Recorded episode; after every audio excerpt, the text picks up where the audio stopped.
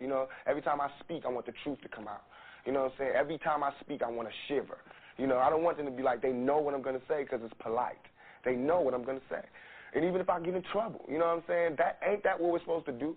It's, I'm not saying I'm going to rule the world or I'm going to change the world, but I guarantee that I will spark the, the, the brain that will change the world. I think what you're trying to ask is uh, why am I so insistent upon giving out to them that blackness, that black power, that black pushing them to identify with uh, uh, uh, black culture. I think that's what you're asking. It's, it's, I have no choice over it. In the first place, to me, we are the most beautiful creatures in the whole world, black people. I mean, and I mean that in every every sense, uh, outside and inside. And to me, we have a culture that uh, is surpassed by, by by by no other civilization, but we don't know anything about it.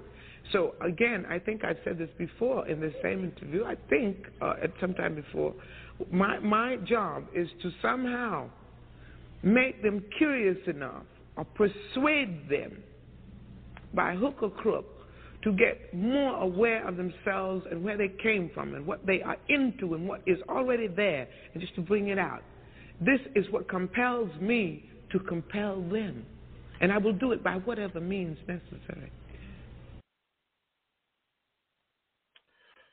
I'm your host, Montoya Smith, aka Black Socrates, and welcome to the Mental Dialogue Talk Show. We are the return of intelligent radio as we ensure the free flow of the opinions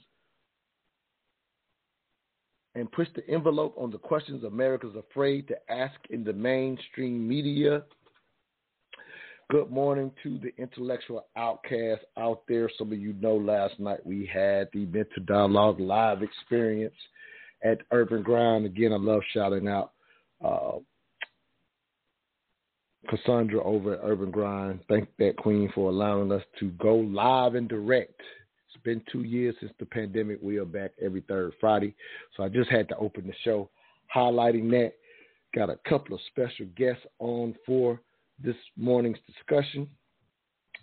We have the Society's agents, the founders on this morning's show. And I'm going to introduce both of our special guests before we get into the discussion questions. If you are a first time listener, again, I go by Black Socrates.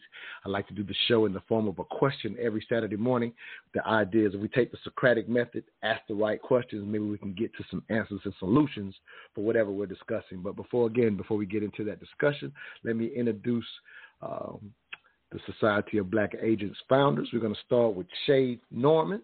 How you doing, Queen? Thank you for being with us this morning. If you will say hello to the intellectual outcast out there and give them a little bit of your background as, before we get into the discussion question.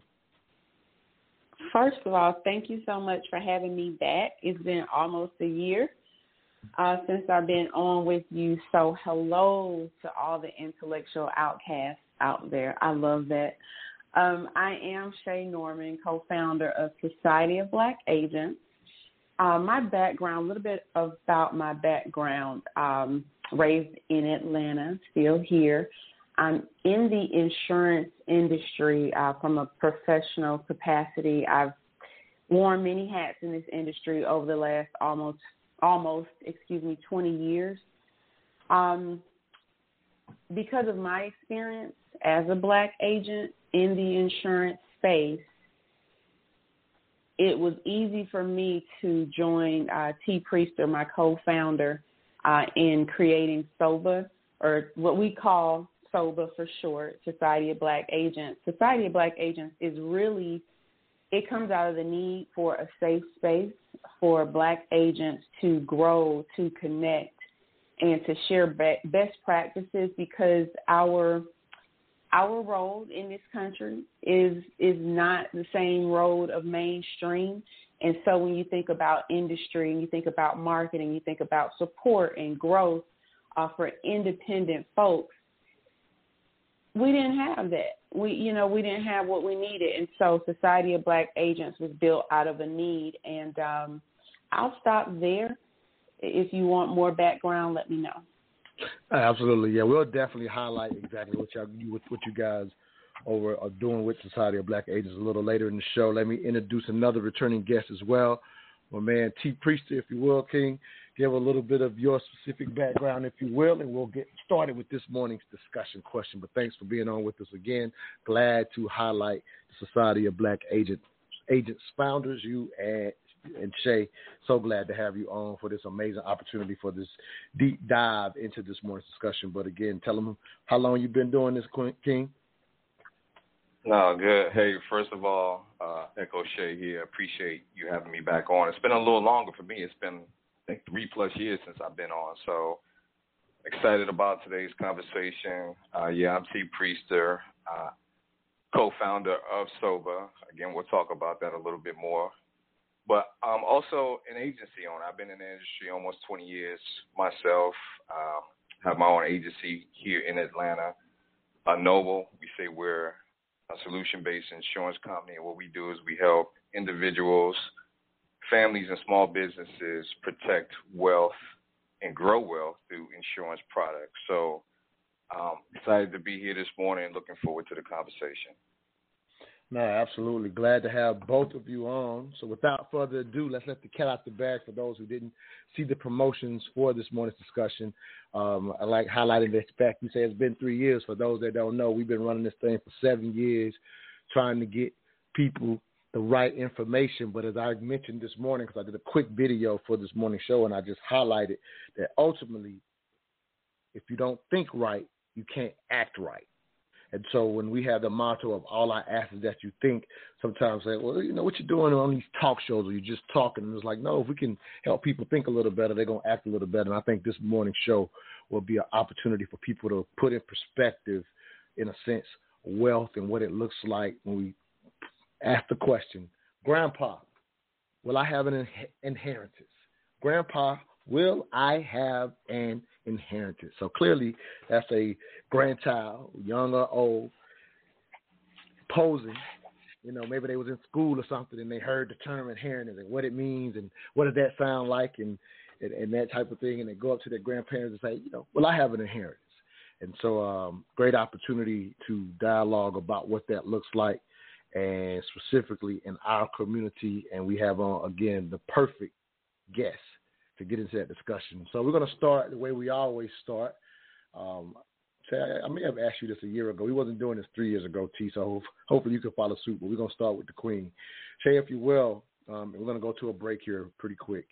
So all I want to know is when you saw the question worded specifically that way, what was your first initial thought? It may it could be a short thought. It could be you know what I mean? But don't get into the second thought. Just the initial thought when you saw the question worded specifically that way. Wow. Not many kids are going to ask this question. All right. That's the I love first thing I thought. I love it. I love it. T, same initial thought because I know you and I kind of discussed putting this show together, and I, you know, I kind of fought real hard with what I was going to name it, and I kind of sprung it on you as well.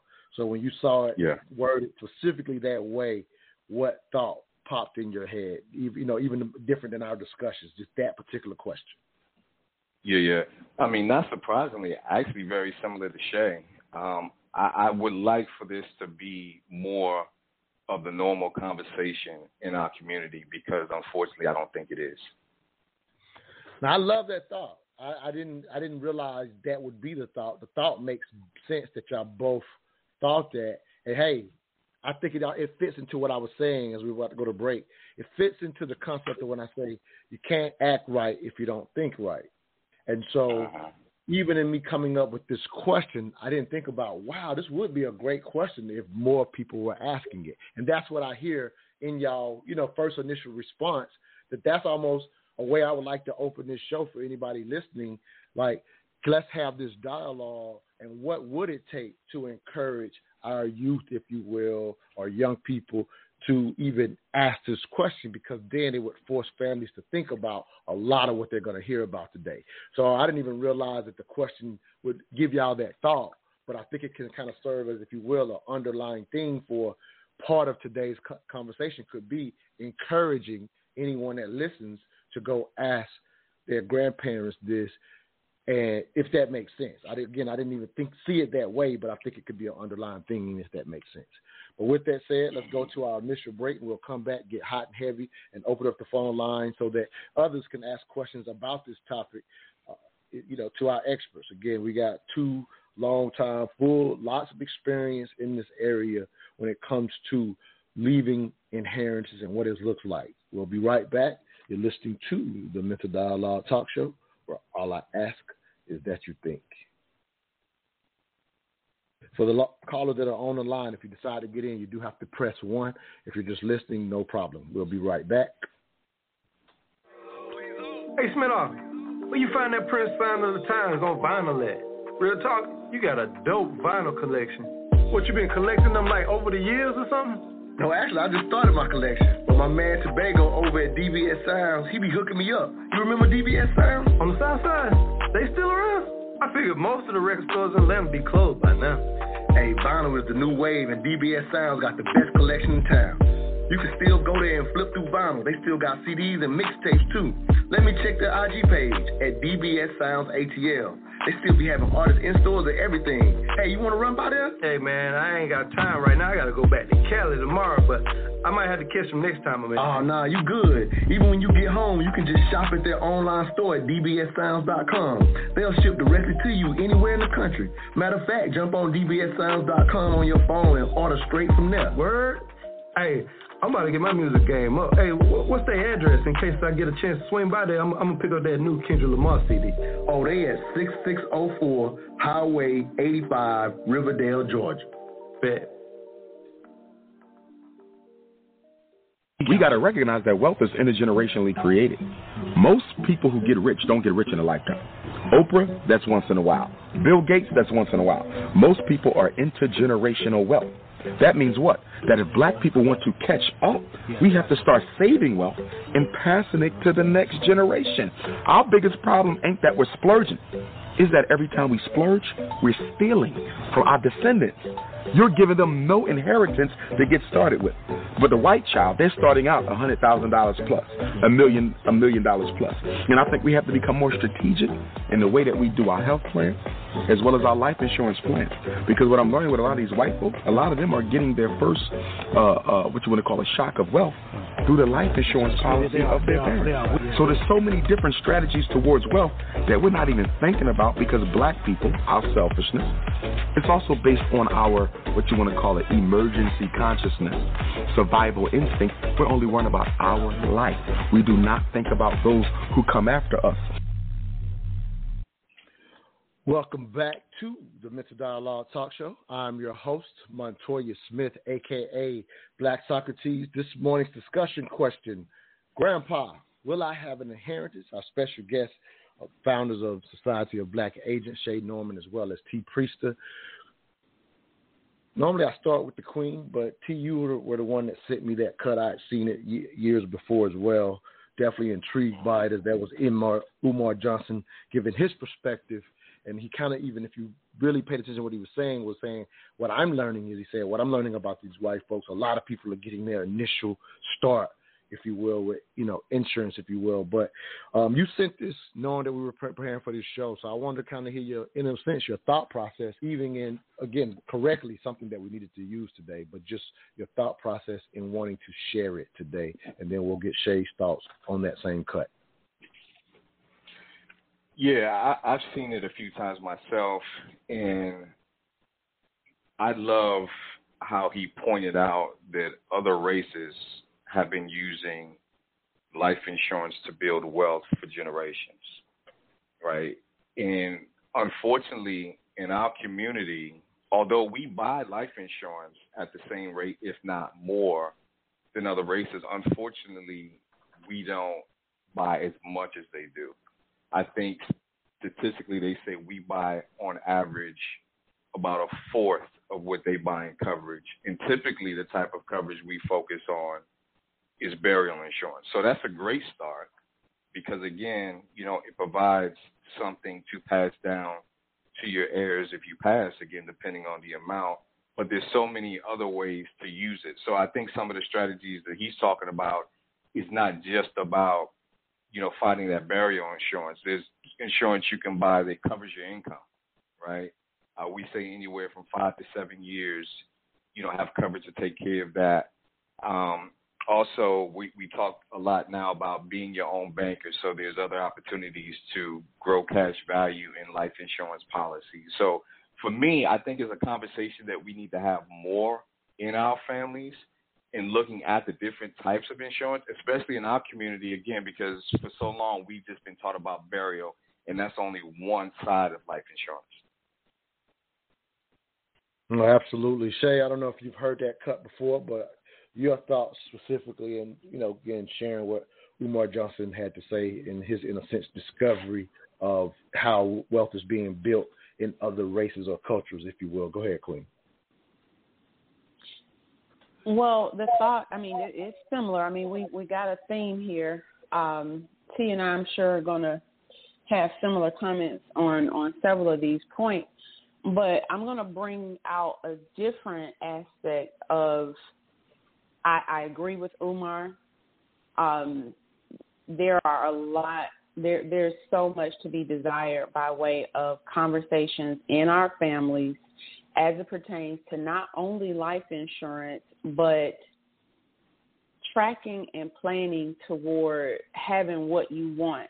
See, it, because of so many different factors that you get into on a normal basis on this show, financial insecurity is really, really prevalent, you know, in our community.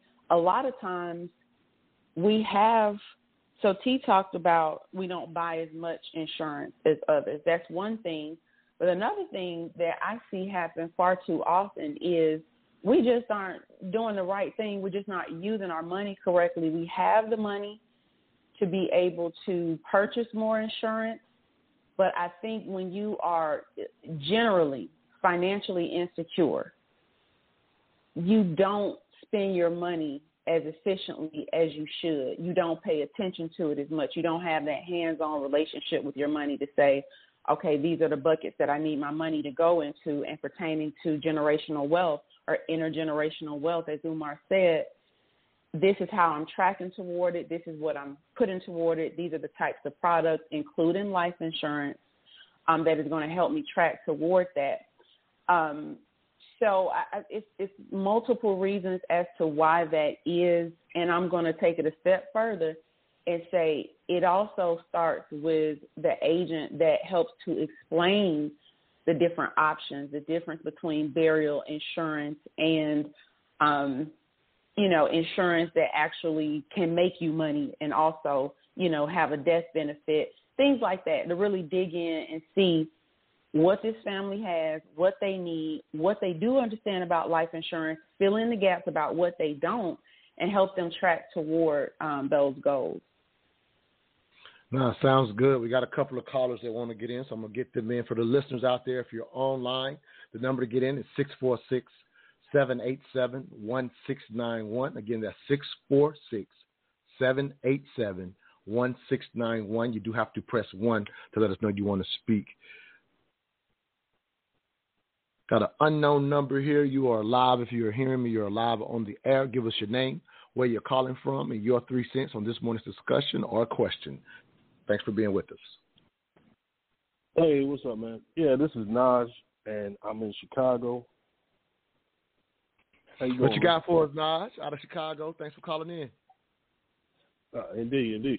No, man, uh, this is an interesting conversation, and from the expertise from your two panelists, I, I think they're going to be able to cover a, a huge amount of of, of uh, the field here that's kind of not talked about enough. Because when we talk about black folks, we typically don't use class distinction.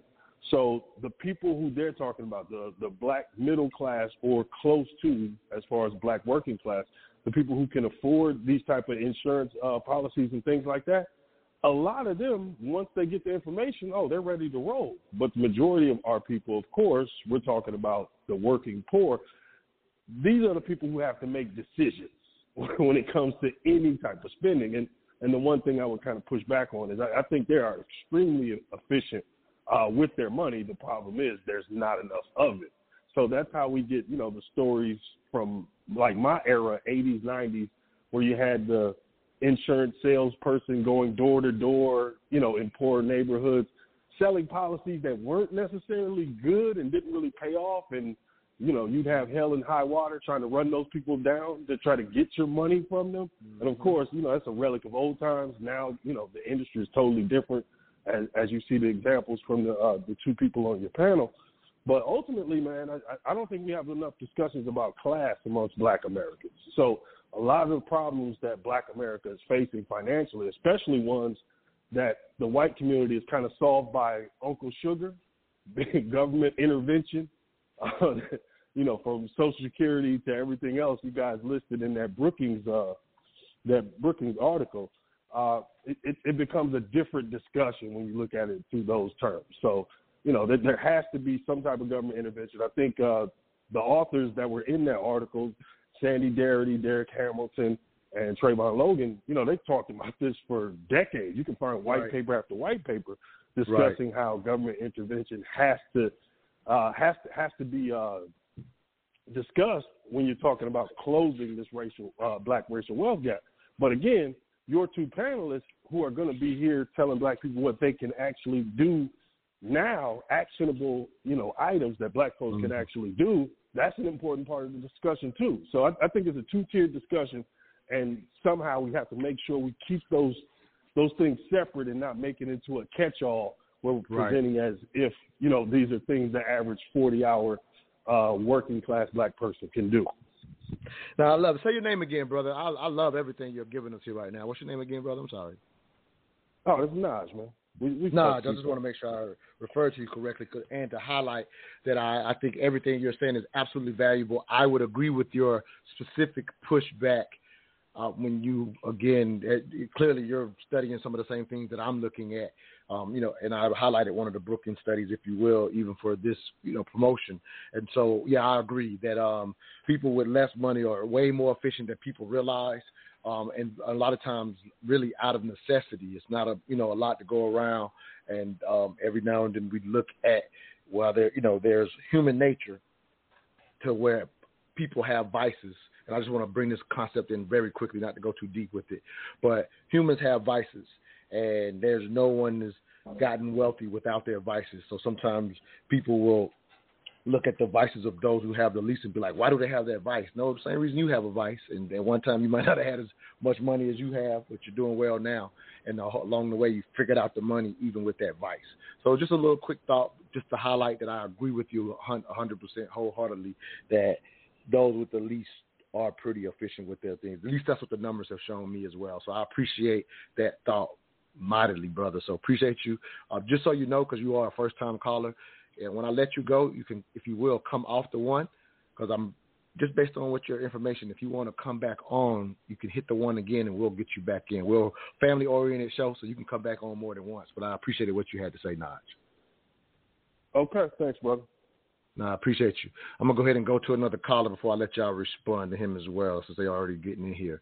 Area code 407, last three 400. I think this is my one of my Queens of Intellect member, Ashley. Am I right? I hope I didn't get this person wrong. Good Ashley, morning, y'all. Hey, what's up, Queen? Hey, Shay. Hey, what's up, Ashley?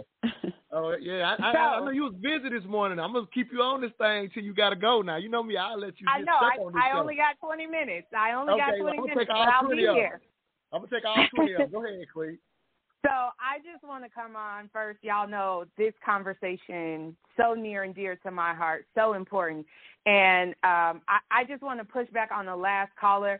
Like when we talk about poor, when you talk about life insurance, if you can't do anything else, you need to get life insurance because all you are doing is perpetuating the cycle of brokenness and not having enough and a scarcity mindset in our community. If you can afford to go get some scratch offs a couple of times a month, if you can eat out a couple of times a month, then you can look into a term policy for enough to make sure that your house get paid off, that your car gets paid off because once you pass away, those obligations fall to your family to try to secure, to make sure that everything keeps going the way that it should. And if we are not taking care of those things, if we are not making sure that the house is paid off once you pass away, or that the only car that our house uses is paid off and is titled correctly, you set it up that your kids, your your husband, your partner, whoever,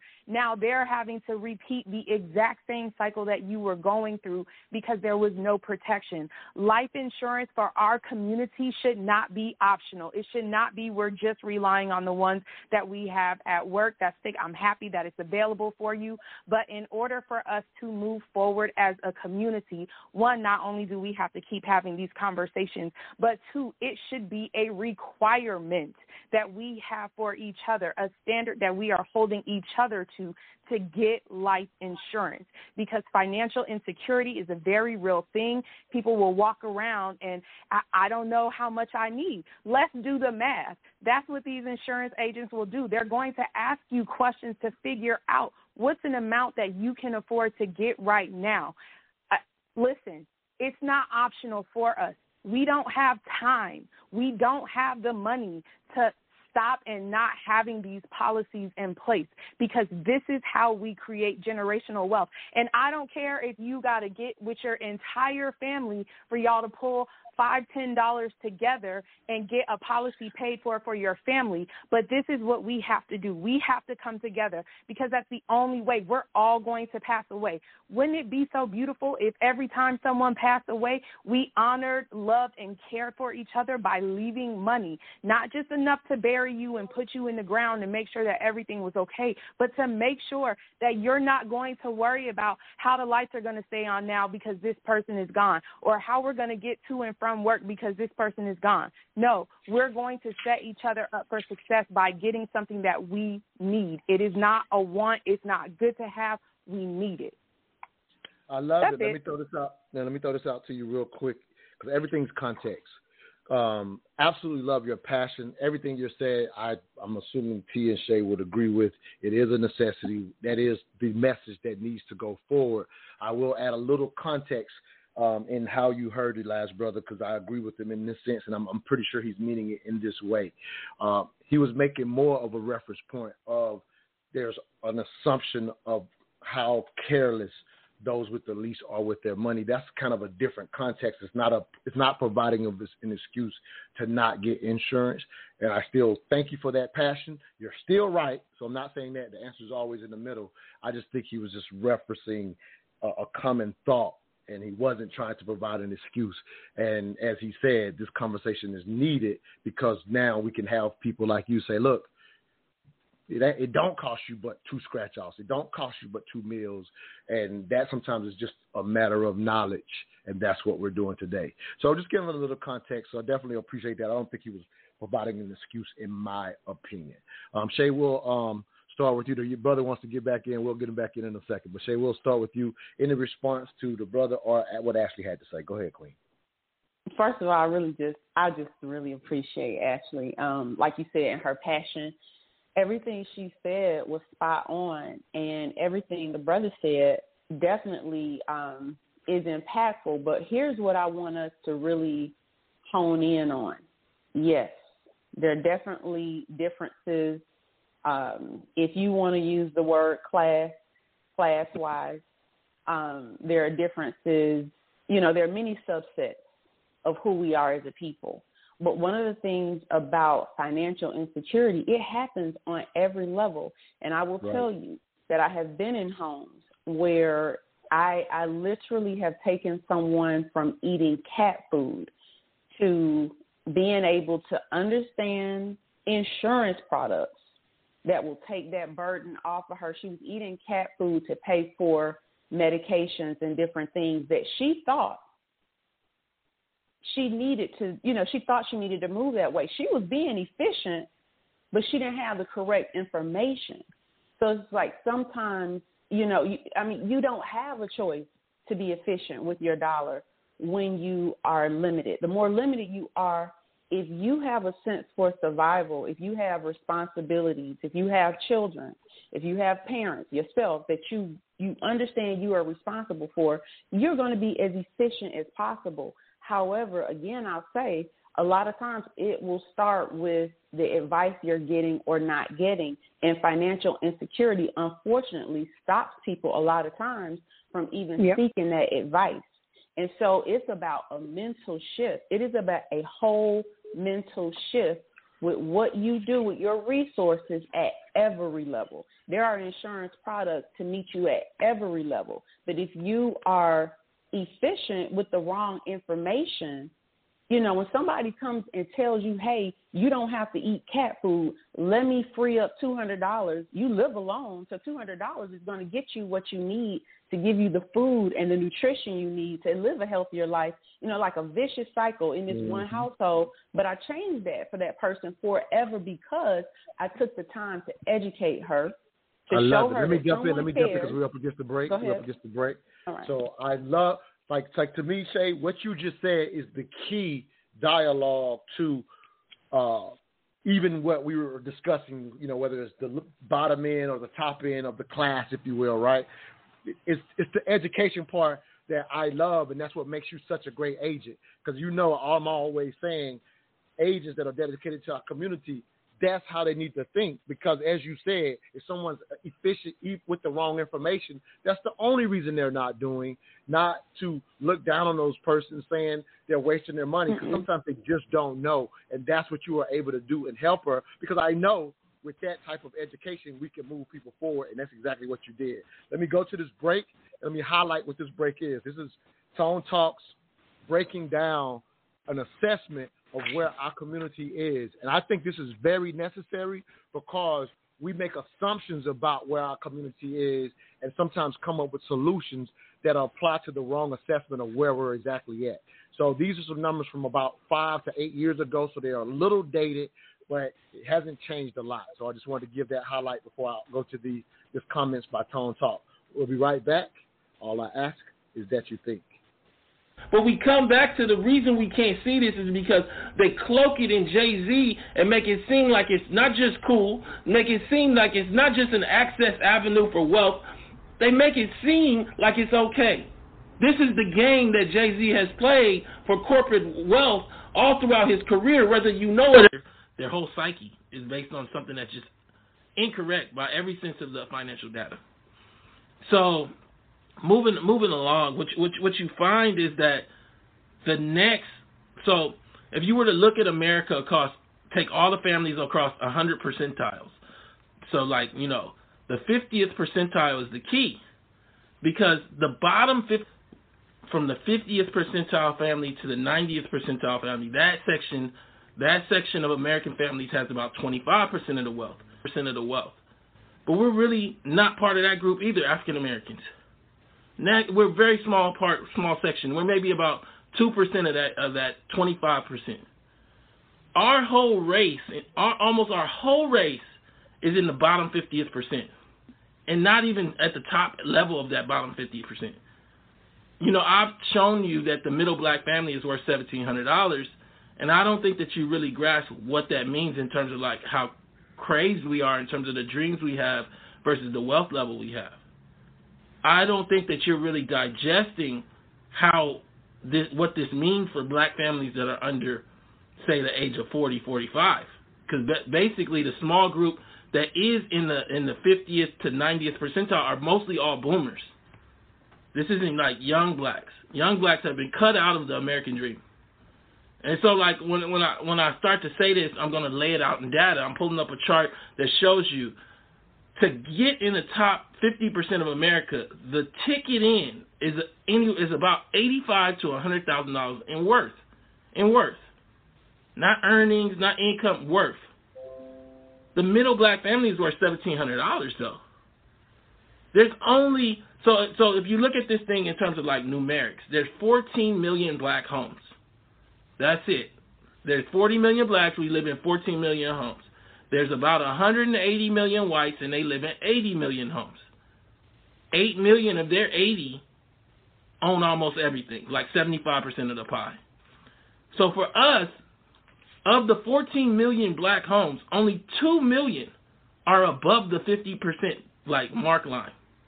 That's it. That is all. Just 2 million black homes are above the 50% mark line. Almost our whole race is in the bottom half of America. The part that only owns 1% of the wealth in this country. The black race is largely made up of black people that don't have any money. Now, what what's the trip is that black people have not really digested that and adjusted their habits, their demands, or anything because they really believe that they have the means that white people have.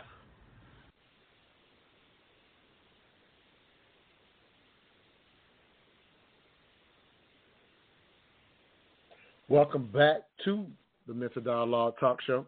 I'm your host, Montoya Smith, aka Black Socrates. This morning's discussion question Grandpa, will I have an inheritance? Our special guest, Society of Black Agents founder Shay Norman, as well as T. Priester. I got one of my Queens of Intellect member, Ashley, on for a few minutes here. As we hear Tone Talks break it down, I don't share that data for doom and gloom. As I said before, of sharing the data, it's a true assessment of where we're at and none of it and again even though that's five to eight years old i forgot to look up exactly when when that was put out by tone talks um, prior to show so forgive me for not being exact on the time frame. Um, but we have about 45 million um, african americans in the country now and he had quoted that when there was 40 million. So it's definitely some it's a little dated but the overall numbers have not changed percentage wise since that time i can say that. Again, this is not for doom and gloom. It's uh, what I consider the part at the end where he mentions we haven't adjusted our habits because we basically what he, in my opinion what he was saying is we assume we have more money than than we actually have. And the reason that matters is because in order to listen in my opinion to a passionate ashley to listen to what shay and t are going to talk about today we really need to understand exactly where we're at because as Terry Simmons, who often bring on the show, there has to be a generation of sacrifice to really get it. And we won't do that if we keep assuming as a culture that we have more money than we have, and then we can address what Ashley keeps talking about, those habits that are not beneficial. So that's why I feel like knowing where we're at, getting exact data and assessments of where the culture is will hopefully wake some people up to the need to sacrifice, if you will. T, you haven't talked in a second, so any thoughts to me again, sharing the data, you know that's my style. Just you know, make assessments yeah. of the data. The data doesn't mean it's exactly what it is. It just gives you a viewpoint that you that adds context that, in my opinion, is often lacking from a lot of these discussions. Your thoughts, King? Yeah, so I, I love what Tone said. I, I love everything from the last few guests you've had on. But to his point specifically, over the last couple of years, when it comes to digging into the financial numbers, I focus more on our community because, to his point, a lot of times when you hear these statistics or you look at these numbers, if you don't break them down, you can think that we have more than we actually do. Right? So a lot of times I would look at, you know, what the average family has, you know, the average amount of income, assets, or whatever. But until you break that down by race, you really don't get an understanding on how different those numbers look for us than it does for other communities. So I really appreciate what Tone did there with those numbers again because there are a lot of people thinking that we as a community do have more than we do. So back to what Nas was saying, you know, when you talk about the different classes, um, you know, my experience, I work in Atlanta right now, um, from low income areas to, you know, I have some high net worth clients in Atlanta as well. And, you know, typically having those conversations is completely different, obviously, depending on the house. But I think Shay or Ashley said this, I'm not sure. Um, a lot of times when you do some repositioning in low income communities, you do free up mm-hmm. some finances for additional opportunities. Is yeah. really, and I think this was Shay about the mindset, right? So if you can, if you can get them to open up to have a conversation where they're willing to expand the way they think, then they find opportunities to move some things around and do the things that they want to do. So, you know, to Nas's point, yeah, we do have to look at where people are, you know, as far as class, but there's it doesn't mean we have to pigeonhole them into that segment. When I No, first fair- started in. Atlanta, no, I was gonna say when when I first started in Atlanta, a lot of my my my big money came from a lot of those low income areas because these were retirees, you know, that had some real retirement money sitting in accounts that they didn't know what to use, how to use or what to do with, and again, just they they just wanted to kind of put it under their mattress and just let it die. But once we started having conversation, and expanded their mindset, they saw opportunity. So, you know, and I think Ashley said something else. I wrote it down here.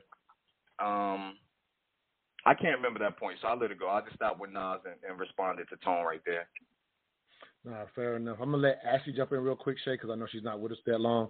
Um, a couple of more thoughts, and I'm and I'm, I'm I'm I'm being very nuanced right here. So just hopefully y'all can hear the nuance that I'm that I'm focused on when I when I highlight this. Again, I'm because I'm so into the data and I know where Nas got some of that from. So, and I'm gonna let this brother get back in because he wants to get back in as well. And I don't think that, that, that the nuance that I'm going is um, in him mentioning what he mentioned, I don't think he was necessarily making a point as much as he was just highlighting, in a sense, a little bit of what the data shows. And that data wasn't to say there's no money or that those people will not do these things, because I I'm pretty sure he's in complete agreement with the idea that you can educate and change the mentality, and that's the whole point of this show. All I ask is that you think. Can we ask people to start asking these questions so that we can think about these things? So I'm just kind of being real nuanced. I'm not hearing him in the way I think some of y'all, y'all all are hearing him. Just kind of throwing it out just for a nuanced approach. Not saying I'm right. I'm just throwing that in.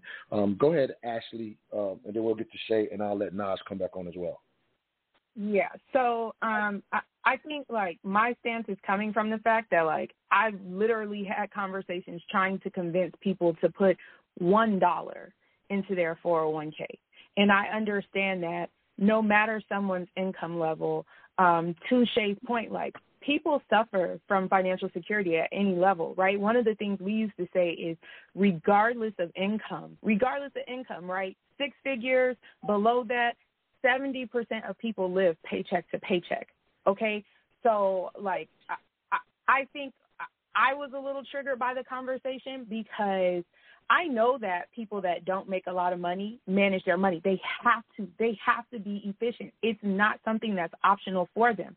But those same people, to your point earlier, have vices.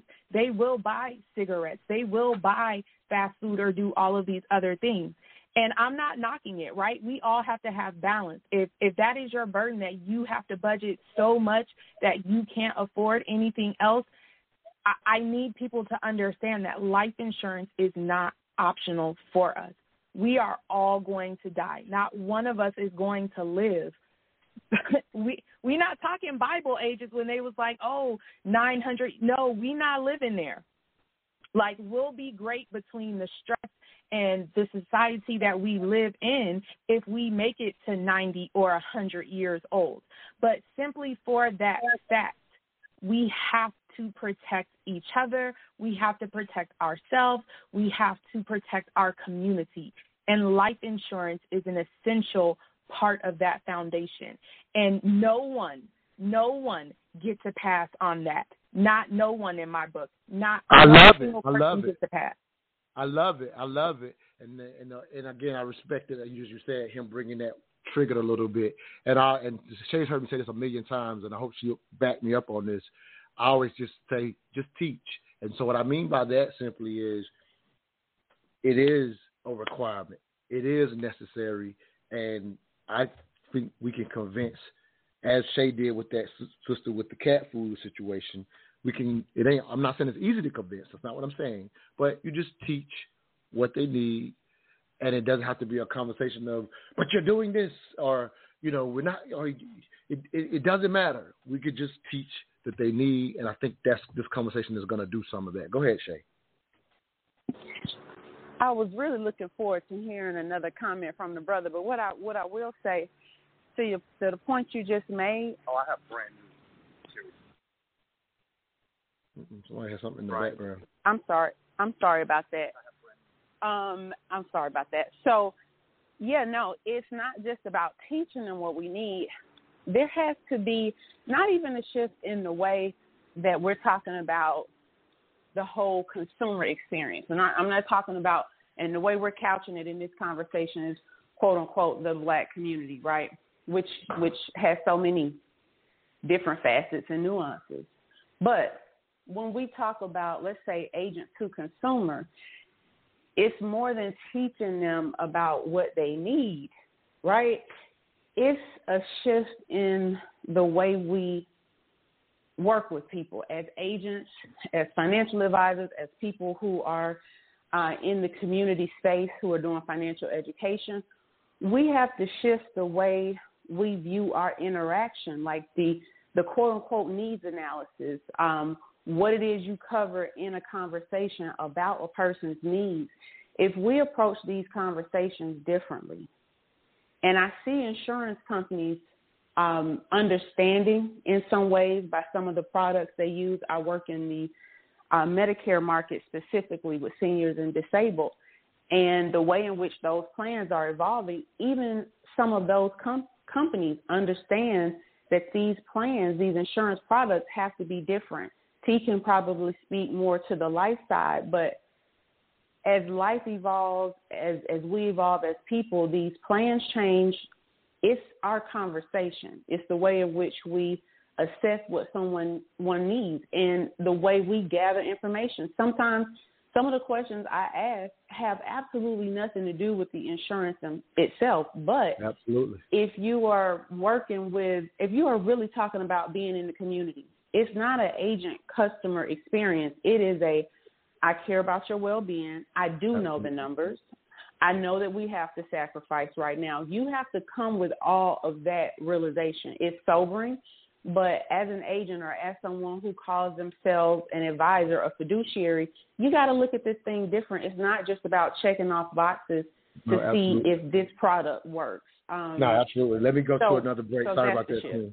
No, let me and and and uh, and me not being an agent, my just teaches everything that you just said. So I love it, and I knew that that's how you deliver it. And that is the challenge, is because when you take that type of care, you can help with the actual mental shift that actually gets them to now do things that are smart. So that's what I am simply mean by teach versus having the mindset, oh, they're not going to do it because of this or that's an excuse. Like just leave that part out and do exactly what you just mm-hmm. said. Shay is really all I'm trying to offer when I say that should be the approach all the time. But I even hear people in the industry complaining about some of what we're talking about today. And I'm just like, you take the right approach. You ain't got to waste no time complaining about uh, or assuming that they're being careless. Just teach and take the approach that you just talked about. That's my encouragement to anybody in the industry, same as yours. We'll be right back. Listening to the Mental Dialogue Talk Show, where all I ask is that you think Naj, we'll get to you first coming out of this break. Do you need marketing designed specifically to compete in today's digital age? Well, look no further than Emorej Digital Business Solutions, a marketing agency that's well equipped to provide solutions to the challenges faced by businesses looking to acquire and retain customers in today's ultra competitive marketing world. Whether it's video creation, website, or logo design, mobile app development, social media and email marketing, or e-commerce design and development, Emorej Digital Business Solutions has the answer. Visit them at emorejdbs.com. That's E M O R E J D B S dot com or call 864 221 3632. That's 864 221 3632. Emorej Digital Business Solutions. We're the solution to your marketing challenges.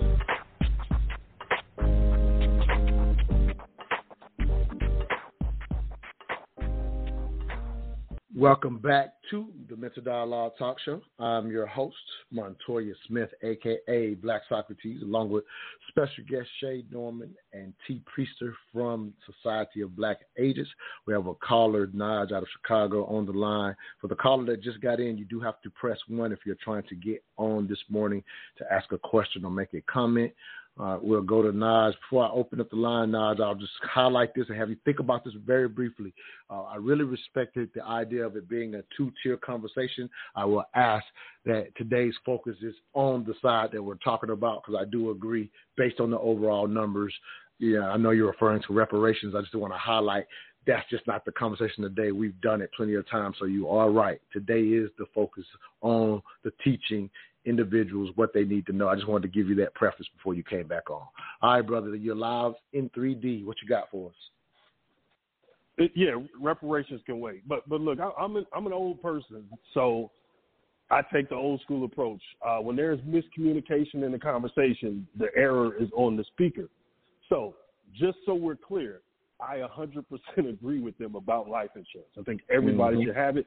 I think it should be a huge investment uh, on the part of our community into life insurance. So, so we we all do agree upon that. That that was definitely not my uh, my point in what I was saying earlier.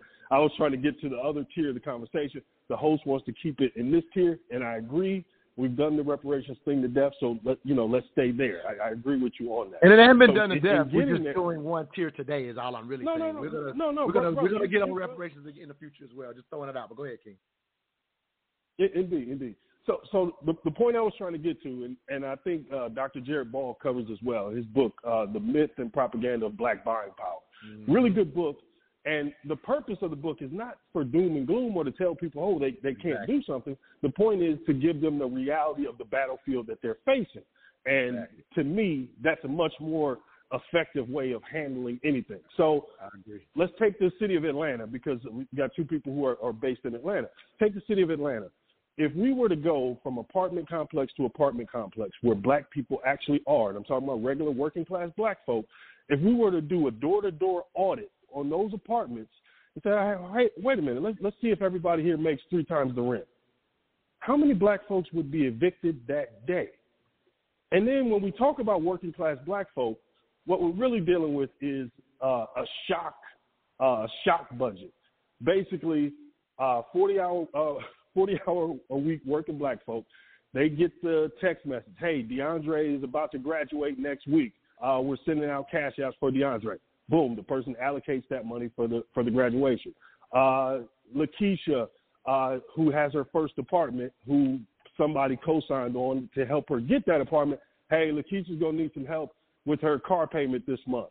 Uh, what can you throw in on the cash? The person sends the cash. It, it's the constant shocks to their uh, to their meager their meager budget that always throw it into flux to create the situation that, that people were talking about earlier, uh, the insecurity, the scarcity.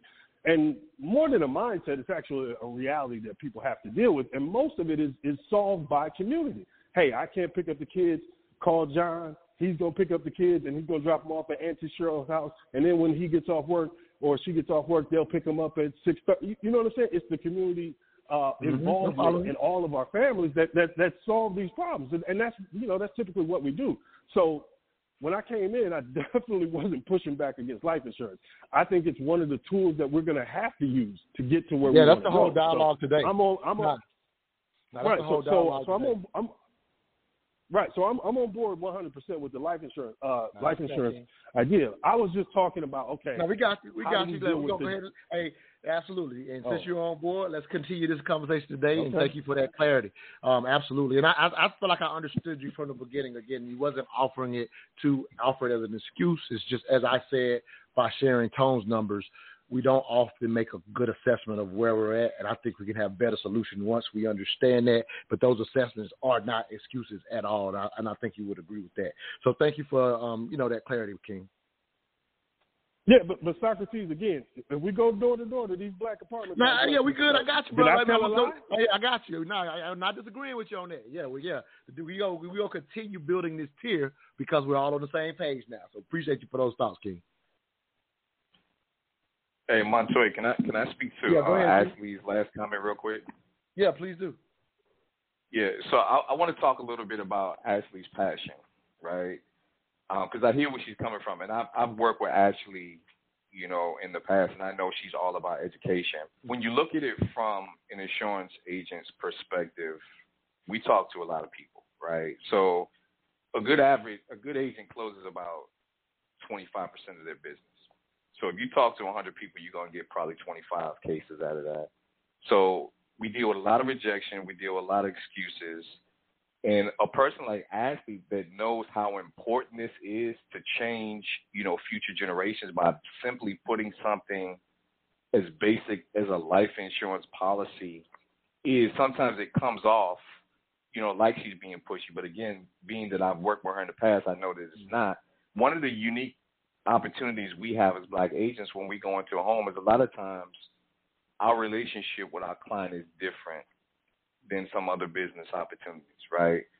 We're more than just an agent a lot of times when we go in the house. To Shay's point, you know, we, we help people find ways to, you know, get food. She was talking about a lady eating cat food, right? So, you know, I've gone in houses where people had leaky roofs or their floors were caving in where I had to get on the phone and try to find people to come out and service them. So I just wanted to kind of talk to a little bit about why I think Ashley is as passionate as she is because we put a lot of energy into the people that we try to help outside of just selling a policy, if that makes sense. No, absolutely. No, absolutely. And I, and again, I, I appreciate her passion wholeheartedly or whatever because as because I back up, it is a necessity, and that's part of, in my opinion, part of the mental shift that, in my opinion, that Shay alluded to is the mental shift to place the correct amount of importance on it so that almost like that concept of for places like in the South where you almost have to have a car to get to a job. You know, there's better public transportation in the Northeast and things of that nature. But in the South, you know, somebody having that beat up car sees it as a necessity. And to her point, and I wholeheartedly agree that we need to look at life insurance that way and not just burial insurance like y'all mentioned. There are some other products that people can make do if they saw it as a necessity. So, and that's her bigger point, which is the point that I wholeheartedly agree agree with, and that's and that's why, as you T, I appreciate her passion for that reason. In my opinion, we're just walking through sharing that it's necessary. That's the dialogue that we're having now, based on this assessment of where we are versus why are we that way. Let's here we are. That's the assessment let's keep building on that, if you will. We're about to hit the top of the hour. Say if you'll give us a you know a thought before we go to the top of the hour. I want to start getting into some specific things, even above and beyond insurance. Um, you know, even if it's not specifically in your wheelhouse, in your each of your wheelhouse, just dialogue about these other instruments. Uh, such as a will, if you will, and things of that nature, because many people think, well, I don't have much, so they don't prioritize it. So we do want that mental shift for people to understand how these vehicles can serve them, even if they quote unquote don't have much. But your thoughts, um, you know, any closing thoughts to what you've heard, what your brother had to say? We've got a couple of minutes before we go to the top of the hour break. I'll just just say, listening to everything, I think about this concept of redefining the black agent. I think every community has its differences, and in line with celebrating those differences, we also need to support those differences, and we have an opportunity to do that um, as black agents and black advisors. No, uh, no, I love it. I love it. Um, I highlighted this going into the um, show. I've highlighted just again a perspective. In 2019, 30% of white white households receive an average inheritance of nearly 200,000 in pointing out that number, um, that means 70% didn't.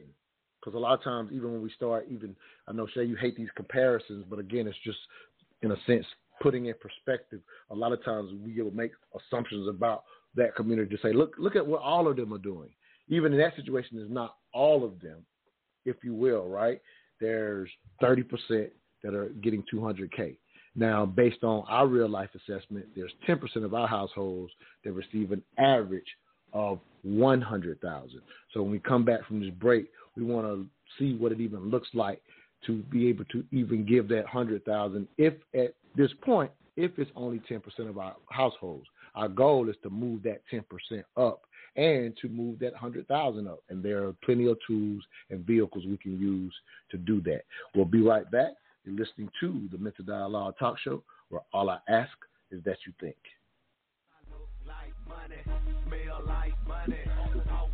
Hey, where did you get that hat and T-shirt? I like that. Oh, I got this at moneymotivation.com. It's fresh, right? Yes, and I love the message on it too. You are the hustle, huh? That's what the shirt says. I am the hustle. They embody the entrepreneurial spirit, and what I like the most, it's more than a brand, it's a lifestyle for those who want to put in the work and expect to have the finer things in life. I also follow them on Instagram. Check this post out. If you believe money is the root of all evil, you're using it wrong? Or how about this one? Excuses make zero dollars an hour. I like those. What's their IG? At moneymotivation.co. But do they have any ladies' gear? Yes, you're going to love the clothing line they got for the ladies. Matter of fact, pull up their website, moneymotivation.com, and I'm going to get you a few things so we can both look like money. Everywhere I go, go, and everywhere I be, be, I don't even talk, talk. They still know it's me. Cause I look like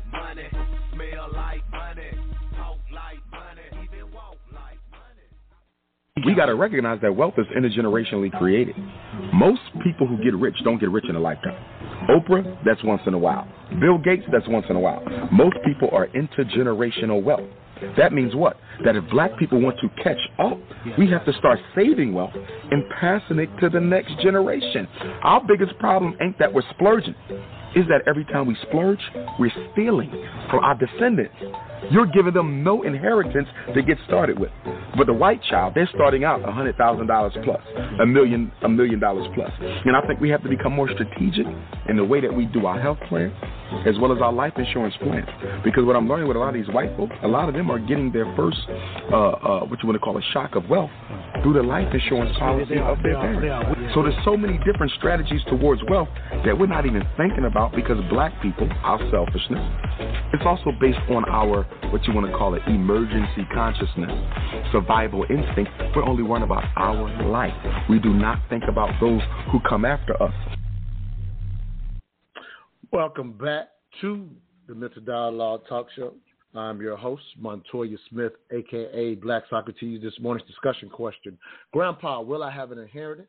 Special guest, Society of Black Agents, Shay Norman, as well as T. Priesters. I replay the cut for Umar for those who may just be tuning in. If you're out there to, listening and want to get in on this morning's discussion, please give us a call at 646 787 1691. Again, that's 646 787 1691. You do have to press 1 to let us know you want to speak.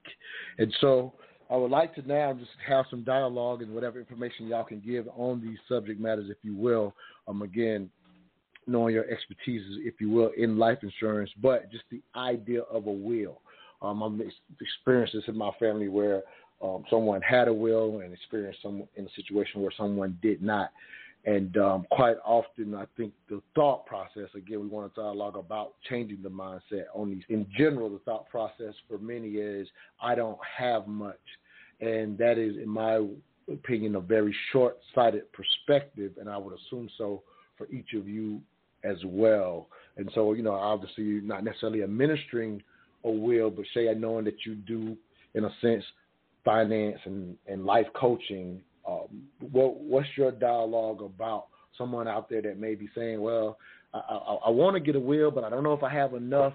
Uh, what type of things are they not thinking about that are included typically in a will that, regardless of quote unquote how much you have, why it still ends up being a necessity in your opinion based on a lot of the work that you've done? Well, in my opinion, um, what you have, no matter what it is, you want to give it direction, you know. Um, and again, I know I talk a lot about mind shift, but here's the bottom line, and we know it. Some will and some won't, right? So cer- certain things we are as as those who want to see change. There are things that we are not in control of. We can do our part, uh, but it, it, like I said, it has to be the person that says, "Okay, I do have people I care about. I do have um, charities or, or someone that I want to that I want to be a recipient. I choose to make sure that I direct the flow in this way or that. Um, and and you you said it before the break. that's not even necessarily a that's not just a black or a white thing.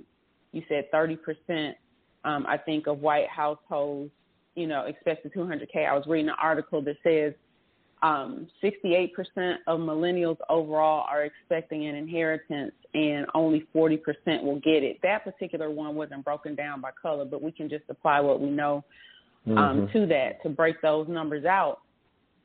So with a will, I mean, it's it's it's as easy as going on. Not that I'm promoting this company. Well, I'll just say there are online companies you can go on and just do a very quick questionnaire. If you value, you know, whatever it is that you have, even if you don't know and haven't done a good assessment, it can take you all of 10 minutes to start looking at, you know, the direction you need to go in and what it takes um, to put together a will. To Right, let me- let me- You, you don't have to have your own attorney to do that. Yeah, let me throw this out because because my question is more or less for the person who says I don't have much. So so that's very different like, than the those that will and those that won't. I'm trying to dialogue with the person who's who who doesn't even think they need it. There are aspects of wills that a lot of people don't think about. I'm talking about typically when you go to do estate planning and once you do will you get into the power of attorney you get into these other aspects that the reason somebody sometimes is not doing Well, the will is true. because so Okay. I, so you should say so it's like the The dialogue to living the will. So you're you're getting that- yeah. yeah who, who think they don't have enough what do you what would advice would you give the person who thinks they don't have You're- enough A- absolutely right. There even even if you don't think you have enough quote unquote assets, you still have you. And there's a part of a will that is called a living will. And there are decisions that have to be made that, that may have to be made even on your behalf. And for the best quality of life, you'll need a will for those things. Hopefully that helps address some of what you were Yeah, definitely. looking yeah, to whatever you- Okay. Yeah, no, yeah, Yeah. definitely. Oh, yeah, because again, that's that's because again, to me, that's part of the mind shift, right? Is Mhm. some that some that won't, as you said, some will, some won't, but some that won't are not realizing there's aspects within the will that had Right. they known, they may have done it.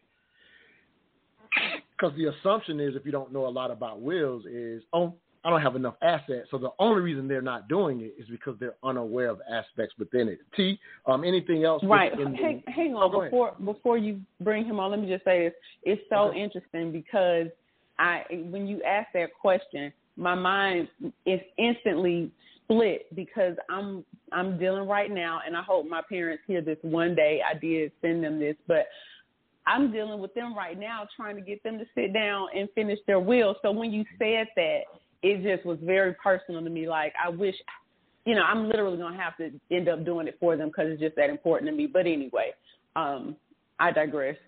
No, that's no, that's a great. Well, that's not, it's not a digress because what you're talking about is what I'm talking about, right? Like even in getting them to sit down, because here's again, th- th- this is mental dialogue. So part of our dialogue is what you're experiencing, even with your own parents. Let's talk. You know, I don't know. You know, you don't get into your personal business, but you'll understand where I'm going when I go here. So the deeper dialogue is you as a all this history as a financial person who they love you dearly and you're still having some of the same issues that where I, where again what this, what to me makes this conversation worth it because part of that issue if I had to guess again having talked to a bunch of therapists. I'm not a therapist. But when you get into the psychology of it sometimes this may not be your parents issues but this is again in my opinion why it's worth talking about. Sometimes and this is what I've experienced in my own family again having someone who's left a will, took care of their business, and someone who quite often talked smartly about finances, and actually we, we were surprised they hadn't taken care of their business. And part of that issue we now understand was sometimes even sitting down to do a will forces people sometimes, unfortunately, to think about their end. And the psychology of that can be overwhelming to where they don't actually take the steps. So to me, that's part of our dialogue today versus just simply the nuts and bolts that, yeah, it's easy to go do online. But taking care of our community, knowing that these blocks are there not again not just for black people, but sometimes they can be exaggerated for good reason. To me, that's the deeper dialogue because again, you are a professional. You, you would assume your parents are going to listen to you easily, and even you're having this trouble. So I thank you for highlighting that.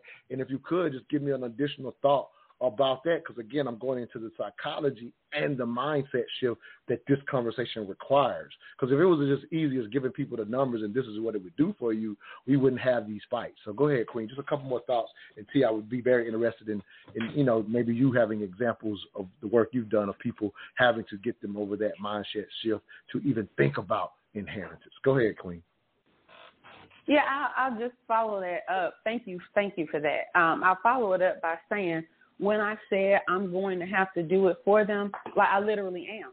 And and, and it's not even like they're they're not gonna fight me on it. Um, sometimes you just you just you just uh, again we're talking about a shift. I just know I have to do it and I'm okay with that.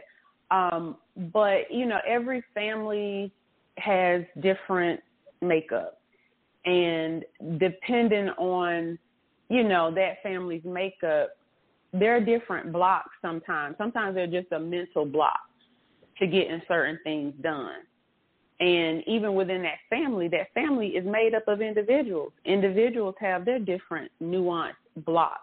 So it could be any number of things that's holding people back um, from completing such an important thing. But in my in my situation, I, I've gotten down to what the solution is, and that's just what it is, and I'm okay with that. No, absolutely. Yeah, absolutely. I know. I'll just highlight even my grandmother real quickly. Um, she just trusted me to the point where it was just like, okay, whatever he, you know he says, and we just did it, right? So it was easy in the sense that, you know, just like and like your parents are like they're gonna do, they're gonna just listen to you because you have the background. So it's so dope. You know what I mean? So I definitely respect that. Um, T, any thoughts to you know this dialogue again? Any aspects that you can think of that people don't always think about inside of a will other than just do I even have enough that's worth giving so they won't take the time to do because a will has um, you know other aspects. I was hoping to have another guest who could go through the details, but we weren't able to get them on, and so I'm just you know having y'all guess. I was just a guess, but just from what you can recall, any other aspects of the will specifically, which is a tool to leave an inheritance. But for the person who's thinking, yeah. I don't have much, what other aspects are typically dealt with that you could think of, or maybe there's Shay's already mentioned it.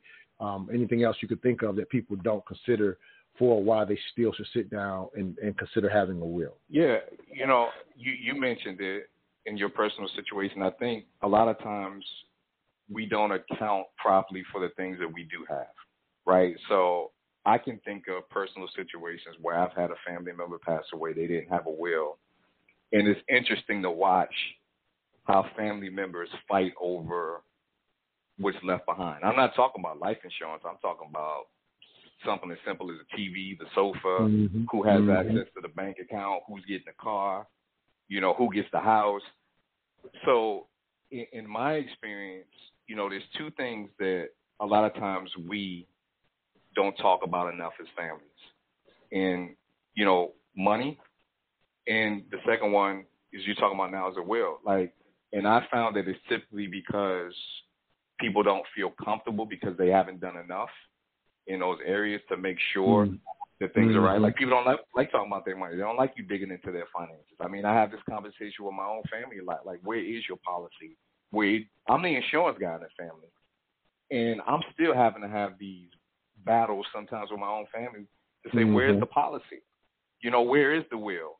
You know, you, we we have things that need to be taken care of for you, and I don't know where anything's at. And I went through personal situations. You know, I lost my grandmother about ten years ago, and um, she she had Alzheimer's, and I mean, her mind mm-hmm. went quickly, mm-hmm. You know, it was a struggle to find out where all her stuff was because her her mind was gone. So you know, we're we're trying to figure out this, trying to figure out that, trying to find mm-hmm. this or mm-hmm. that, and it was it was really difficult because you know, my grandma was born in 1918. She's straight old school. She didn't talk about money at all. You right. know, you think about the conversations. Unfortunately, some of us grew up with around money, where you know adults didn't have money conversations with us. You Right. know, when they started talking money, we had to go somewhere else. Again, a lot of it is because of shame, but we never got into those conversations. So now here we are, a generation or two later, and we kind of still operate in that same Dealing with that shame. Not. Yeah, exactly. Exactly. dealing with that shame. And, and and to me, um, we're up against the break. That's why I'm jumping in. Sorry, but um, to me, good. yeah, to me, the shame is part of the assessment of how to improve this conversation for us to even recognize we're still operating similar to that. Maybe a little better. There's more information on the internet or whatever, but quite often, even running to the internet is still not your parents having that conversation. And to a degree, we know that um, people who are diligent about their money are having these conversations. So part of today's conversation is what you just talked about, just knowing where stuff is. You know what I mean? Like you could have an inheritance and you got to fight the government for it because you didn't quite do it right. It's yours, but just had you just known this, or had they just covered this, not this I, covered this T, um, gra- yeah, grandfather gonna give us an easy inheritance just by dotting the I's and crossing the T's. That's part of the conversation as well. But the bigger part of the conversation is why are we avoiding these conversations for those that are? For those that are having, more power to you. More of us need these conversations. We'll be right back. You're listening to the Mental Dialogue Talk Show, where all I ask Truth seekers, please understand, Mental Dialogue is much more than just a talk show. Each and every Saturday, we communicate with you for two reasons to dialogue and connect. On the dialogue side, we cater to you intellectual outcasts who feel you have no place for honest discourse on race, sex, culture, and African American business. On the connect side, we've created a community where you can connect with experts specifically in finance, whether personal or business, and mental health, whether it's trauma or to optimize performance along with all the other skill sets from other MD community members. Our mission was to create a virtual nationwide neighborhood where African Americans learn to trade ideas, goods, and services through social media, meetups, and this podcast. To become a neighbor of the Mental Dialogue Community Club, please visit us at mentaldialogue.com. We are better with you than we are without you. We can be neighbors even though we don't live next to each other. Hashtag raise the culture.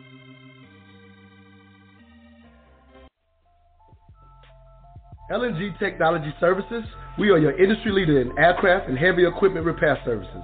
In commercial business for over 15 years, LNG technicians have over 150 years of equipment specific knowledge and are known industry wide for returning worn out, broken, and overused ground support equipment back to the user in working better than new condition.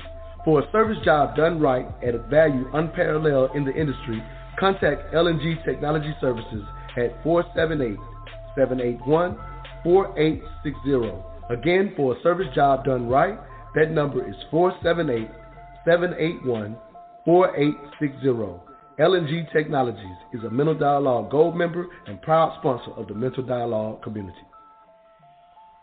If you have a product or service you would like to get out to the smartest audience in all of radio, please contact me again directly at 404 604 9477 or DM me on social media. IG is mental underscore dialogue. And let's get your product or service out to this smart audience. Again, the smartest in all of radio, highlighting the PSA for mental dialogue. Dialogue and connect is what we do best. Just want to briefly highlight I was finally able to meet one of my recurring guests, especially in our early years of the show, uh, Tamika Peoples, longtime member uh, out of California.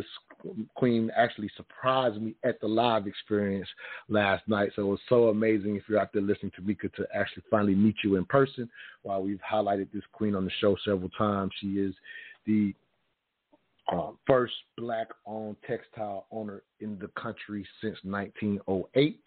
And she services her textiles directly out of cot out of Africa at the moment, and she's currently over here in the southeast meeting black cotton farmers to start assess to start uh, assessing um, creating a relationship directly with those black farmers. So love highlighting the amazing people that are part of our mental dialogue community club and we were able to highlight her last night during at the live experience, just to throw that out there. But back to this morning's discussion. Grandpa, will I have an inheritance? My special guests are Shay Norman as well as T. Priester from Society of Black Agents. And now I would like to get into your wheelhouse specifically for both of you. Um, let's finally move well above and beyond life insurance as the burial insurance, as even uh, the brother Naj out of Chicago mentioned, and we've talked about this plenty of times in our own circles about uh, the history within our community of what policies were offered. And unfortunately, a lot of the things that we think about life insurance comes from that history of what Nas talked about the walk around insurance guy, and then you're trying to chase the money. Is it enough to even bury someone? And to a degree, we've culturally, in, in, in a sense, reduced life insurance to a lot less than what it actually is. And the thing that I always love to highlight was uh, one of my uh, former financial advisors, Harvey Macklin, talked about having an Asian mentor, and his mentor broke down and this was the first time I'd ever heard this concept, and, and I'll let y'all jump in. But he just broke down that um, particular uh, mentor was a Chinese, specifically a Chinese immigrant, if you will, or whatever. But his his um, mentor broke down that in though in in his culture, immigrating here, they realized the importance of how life insurance can create that wealth that we heard Umar allude to. And what happened was he said that the immigrants may come here, start a restaurant or start some type of business, and that first generation that gets here, it, and as the business takes off and they start making more profit and they start sustaining them in life, one of the thing, first things they'll do is increase the amount, which alludes to what you talked about, T, the amount of insurance that they're going to leave to their next generation. And their goal is instead of increasing in lifestyle, they increase the insurance policy because they want to set the next generation up ideally with a million dollar policy if they can get to that point. And quite often the families will go in the families will go in to ensure that the next generation starts with a high net worth passed down on top of what they've taught them. If they choose to continue the family business or not, they're starting at a point that a lot of us, quite frankly, have never thought about because we didn't understand that insurance could be used that way. Um, so, T, again, you brought that idea up of, you know, not necessarily buying enough. So I'll let you kind of jump in first on this one.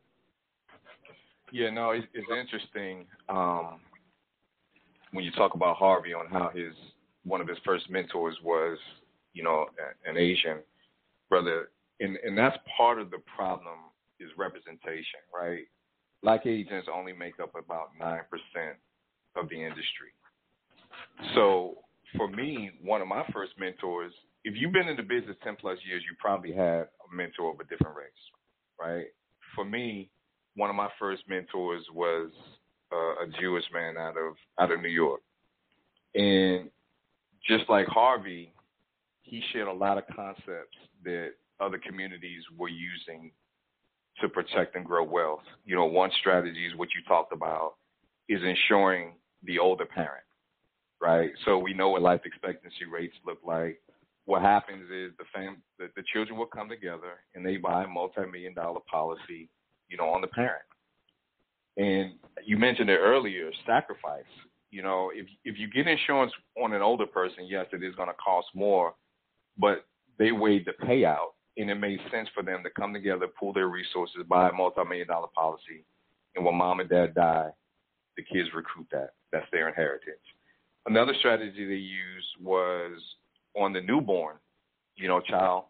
They Yeah. would buy a huge policy, and when that child turned 18, 21, whatever it is, you don't have to wait. The average inheritance, I think, isn't paid out until most people are in their 60s, right? But imagine being 18, graduating from high school, or 22, graduating from college, and being handed, you know, a check for $100,000 or whatever to go and start your life off. How how drastically different would many of our lives have been if we had access to that type of capital? So, you know, there's a lot of different strategies. Again, unfortunately, in our community, we've been taught so much about burial. When you try to present something else for a lot of people, it looks like a scam. Yeah. Right. So you you think about it. Our grandparents had life insurance, but to the point that was made earlier, our communities weren't serviced like other communities, so we were underinsured. Yeah. To them, having life insurance was important because they didn't want to leave that burden to their family. So they had a policy. I talked about my grandmother. When she passed away, we found the ledger from her life insurance policy. Again, she was born in 1918. And every week the guy would come around and she would Mhm. he would write how much he paid and sign it, Mhm. and he would collect his whatever. He had this policy for decades, and it was eight hundred dollars. Now, luckily, we had put out we had taken out other insurance on her, but what happens is in many cases people have the experience of well, my grandmother died, she only had eight hundred dollars. Like right. scam, it doesn't work. You know that Mhm. that that's just their relationship with it. So now when you're talking about this other stuff, they still have that bad taste Fear. of their past experience, Yeah. and they Yeah. don't want to deal with it. So that that goes back to mindset and education and being patient because it's a process to get people to change the way they think. Unfortunately, also with that is we do have some p- people in our community that jump at opportunities without fully understanding, get burnt again, and then you have to overcome that. You know, we talked about some of the they're not new, but the hot topic now is infinite banking and being in your own bank. Well, if you don't understand that properly and get it set up properly, guess what? In 10 years, everybody's going to be talking about infinite banking. You know, it's terrible. Again, life insurance is a scam. It, it ripped off my grandmother. It ripped off my brother when he tried to do that self banking stuff. So a lot of it is going to take us as agents, again, a minority. We only make up a nine, about nine percent of the industry. Making sure we take our time and educate our community on how this stuff really works. No, absolutely. Shay, jump in on this thing, Queen. Shay, you might be muted, possibly. I'm talking and I'm muted. Uh, no Um, problem. You good? No, he he covered a lot, and and I don't. I think we can we can turn. You know, we can shift if we want. But again, Absolutely. I hope that everybody, what everybody is getting, is it's layers to this, and it definitely does start with mindset. It definitely does. No, absolutely, absolutely. I'll just add this very briefly again, um, if you will, just to even start a couple details. And this is very general. I know you can't get specific because again, everybody's individual, if you will, T. But just a ballpark of, let's say, um, you know, I, I'm still looking to get married and hopefully still have my first child, and I definitely have, or, or am aware of putting that insurance on a child, and we've recommended it to plenty of people in the community club. So I haven't had to do it myself. But the way I understand it, just a very general understanding, and that's where I would like for you to give me some details before we go to break, is so I'm having my first child. Because my child is so young, I have an idea that this policy is probably going to be relatively cheap. And my idea is I would pay on it till about 25. Am I right in my thinking, just from a general way, general way, is it going to be cheap because my child is so cheap? And why do I have access at 25 versus the typical 60 that you mentioned? If you could just kind of spell that out, and then we'll go to a break. Yeah, so it's cheap for two reasons. Life insurance is always cheaper the younger you buy it and the healthier you are, right? So you, you got a newborn, and what you're looking at is putting money into a whole life life insurance policy, which builds cash value. Now, I just mentioned 25, you know, because after graduation, you know, you want the kid to be responsible enough to do Right. something with the money. The financial literacy piece is a whole nother conversation. But realistically, with a whole life policy, you can take the cash value out as it builds. Now, again, Mhm. depending on the size of the policy, I don't recommend that for you know people that got small policies, maybe ten, twenty thousand, because what happens if you don't pay that back, it takes away from the death benefit. So if you got a ten thousand dollar policy, you take out two thousand and don't pay it back, you die with eight thousand dollars. But typically, what happens with these what policies, you're going to get, um, you'll be able to see the cash value growth in the policy when it comes out, so you know exactly how much you should earn year after year after year, right? So by the time that kid is 18 or so, you're going to have an idea of how much cash value is in that policy, and you can pull that from the policy and give it to them, you know, to use as you all see fit. Down payment for a house, pay for the first year of college, you know, business card, whatever. So again, yes, if you buy it when they're young and healthy, it's always going to be less expensive, and it gives you more time for that growth to do things that you want to do with the cash value in it. Right. So, um, I think off the top of my head, I'm just roughly using a number or whatever. I think I pay like I'm just gonna say a, a broad number. I pay a hundred dollars a month. I'm just throwing it out for my whole life, not my real number. If I was, my parents did this for me when I was one year. I was a baby born. I could get the they could get the exact same policy I have. Is that my understanding? When you say whole life, it could be a whole life. It's just on a baby. So I could probably expect it, the cost to be half of that, or maybe even less, right? I'm a baby. Is that again? I know you can't; these are not exact numbers, but just giving a general ballpark of how significant that difference is, as you know, me getting this policy at 22 versus getting at a baby. Just I just want to throw out roughly that the, the, like a percentage wise the difference of what that might look like. Is that you know? Yeah, it's, it's going to be it's going to be yeah, it's going to be drastically different. I mean, you you see the commercials for companies like Gerber or whatever I mean, some mm-hmm. of those mm-hmm. policies for ten thousand dollars, you know, start at like two dollars a month. Right. So for for a baby or, or someone really young getting that versus somebody forty five or fifty getting that, I mean, you you're talking about. And again, I'm just throwing this off the top of my head because you know there's tons of different carriers with different numbers, but you're gonna be paying way more than two dollars a month. I mean, right. you'll probably at least be at forty or fifty dollars a month off the top of my head. Right. But I, what I really want people to hear is we don't realize they're giving the exact same policy to the baby as they are to the adult. That's something that's never crossed yeah. my mind until I heard about that. You see what I'm saying? Like I'm thinking, oh, is that a different type of policy? Because we've if we if we're still learning about the products, we didn't realize we could really give our baby the same thing we're thinking about. Like, oh, I want to leave my kid something we never think about taking it out on the kid and taking advantage of the cash value. We'll be right back. You're listening to the Mental Dialogue Talk Show, where all I ask is that you think. Do you need marketing designed specifically to compete in today's digital age? Well, look no further than Emorej Digital Business Solutions, a marketing agency that's well equipped to provide solutions to the challenges faced by businesses looking to acquire and retain customers in today's ultra competitive marketing world. Whether it's video creation, website or logo design, mobile app development, social media and email marketing, or e-commerce design and development, Emorej Digital Business Solutions has the answer. Visit them at emorejdbs.com. That's E M O R E J D B S dot com or call 864 221 3632.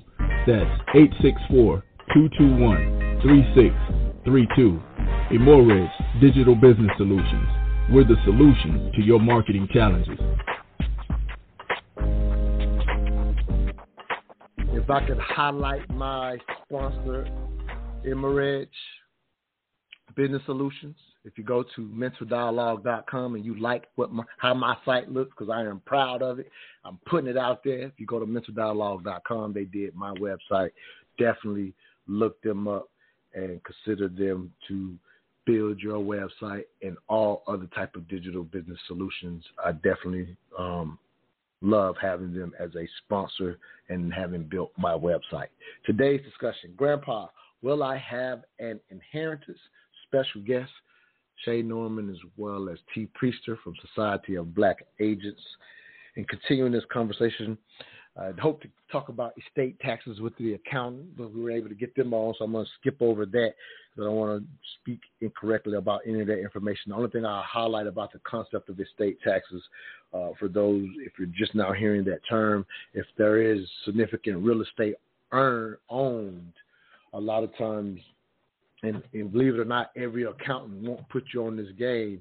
There's a lot of lot of stuff giving away in taxes especially when it comes to real estate, if you don't structure wills and inheritance correctly, a lot of people give away a lot. So you definitely want to dig into estate taxes. Here's another concept for inheritance, and I don't know how much each of you know about it, but I'll start with you, Shay. But the concept of a life insurance trust. Um, I don't know if you can speak to that or what you know about that, but if you will, Queen, just kind of throw out your thoughts. Matter of fact, let me read um, the little information, just the idea of saying what it is, and then you can give us your thoughts on it. Hold on one second. Um, and this is just a brief, brief. Um, you can. This is just something I got from. Um, I forget. I don't see the site name right now, but this is just making reference to a life insurance trust. You can create an irrevocable life insurance trust to remove life insurance proceeds from your taxable estate. An individual creates a special kind of trust that is designed to officially own, own life insurance policies.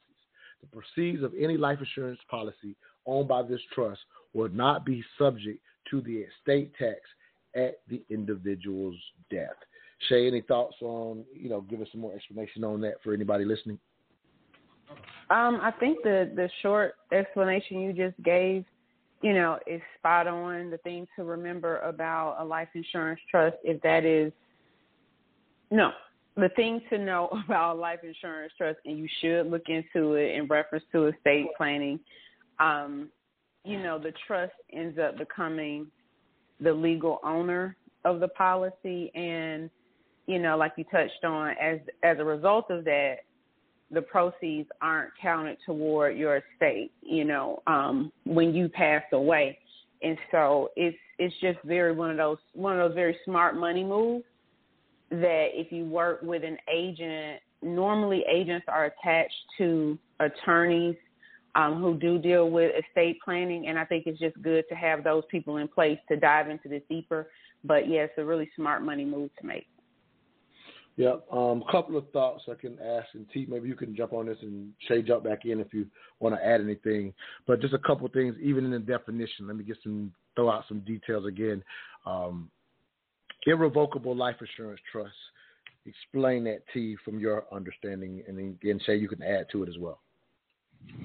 Yeah, so typically when you're having those conversations is usually for my higher net worth clients because life insurance has certain protections already built in, right? It doesn't go through probate, it passes to your heirs tax free.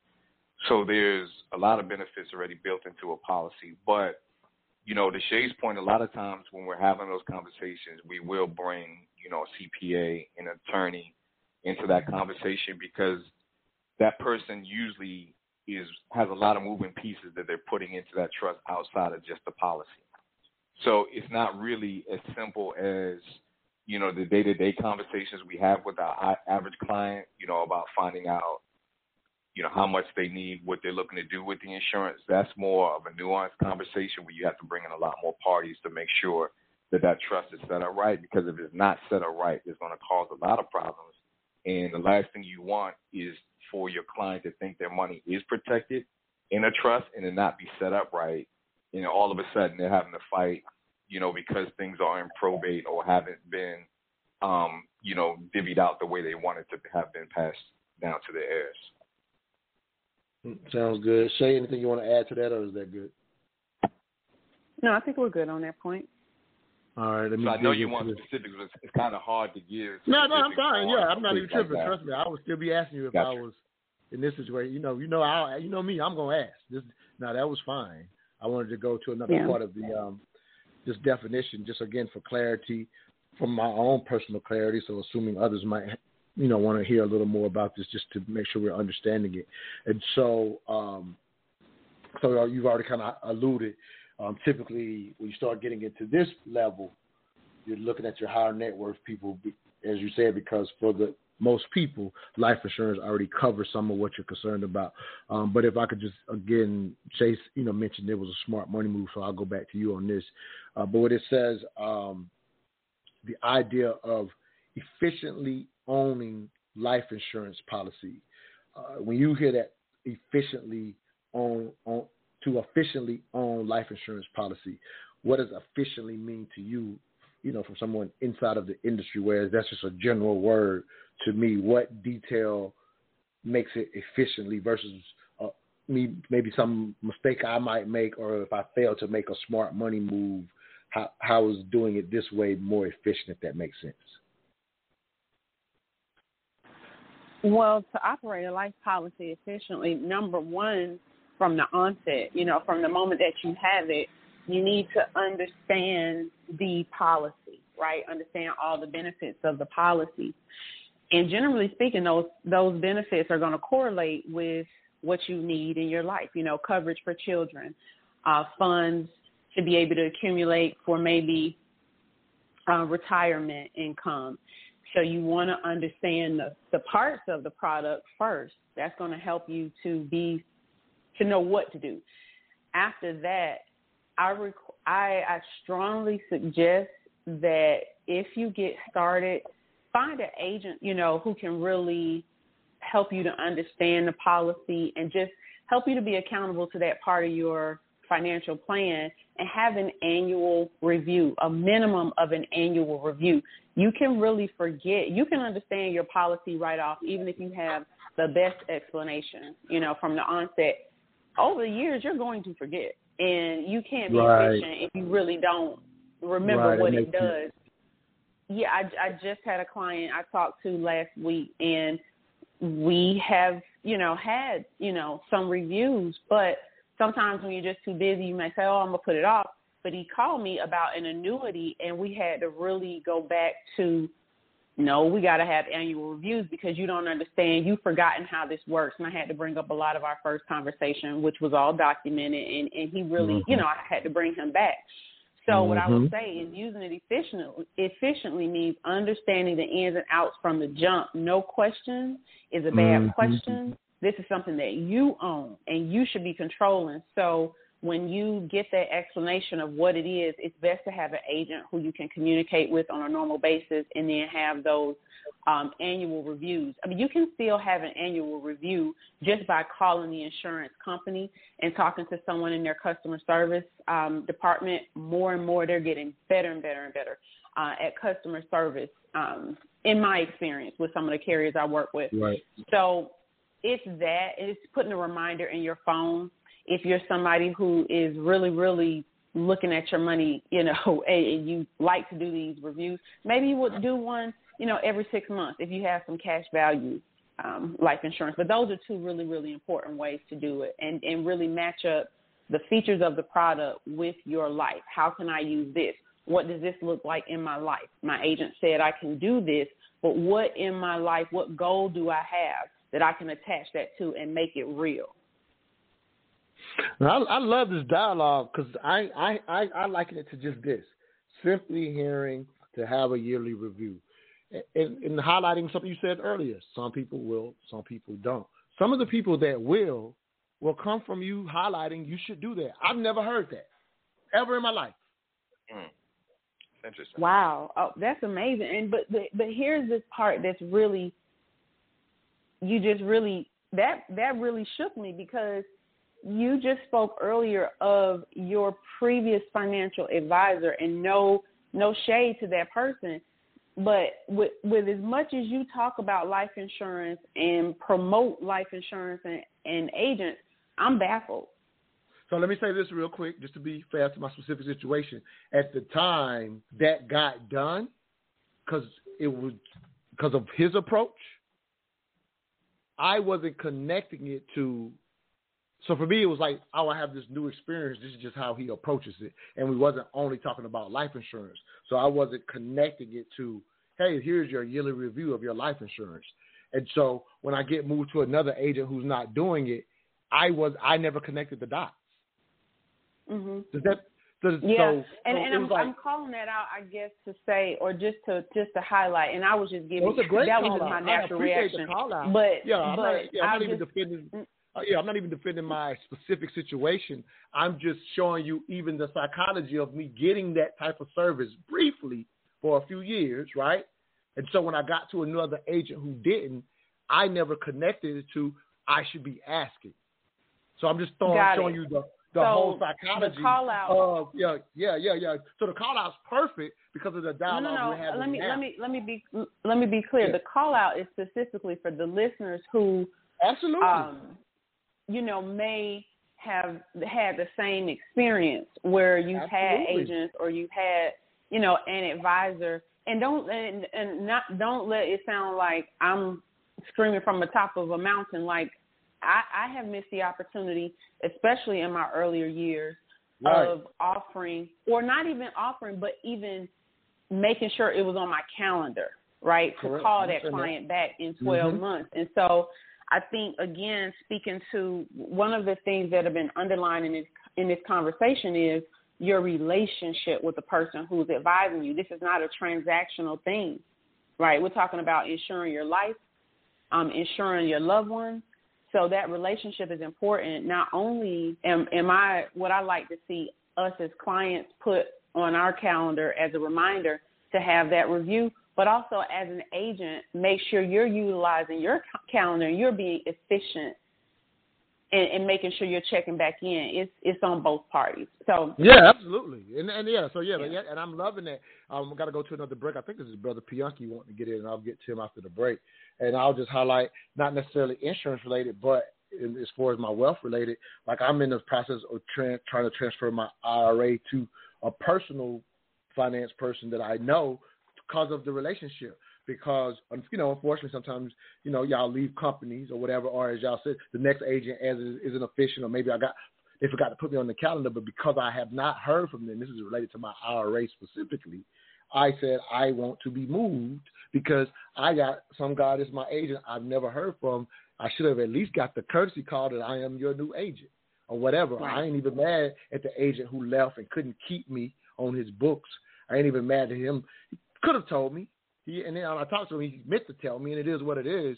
But yeah, the new agent has never called me, and you know, and I'm pretty sure of it's based on the amount of net worth or whatever. Again, this is my retirement, so I am going to move it to someone who personally is going to give me a better assessment. But like I said, I didn't even take when I was getting that good service from uh, you know, my financial advisor, which is I'll again I'll highlight the brother Harvey did his thing with me or whatever, but when he moved on to another company and somebody else didn't do it, I still never connected it to, oh, I should be asking for a review every every month. That never connected to you just said it now, that me as the consumer, whether they're doing it or not, I could simply go, Hey, give me a review once a year. And that's dope to hear y'all talk about it. Again, I think even the psychology of simple moves like that are important to this conversation. We'll be right back. You're listening to the Mental Dialogue Talk Show, where all I ask is that you think. Brother Pianki, again, I'll get to you coming out of the break. If anybody else wants to get in on the last segment, the number to get in is 646 787 1691. We'll be right back, where all I ask is that you think.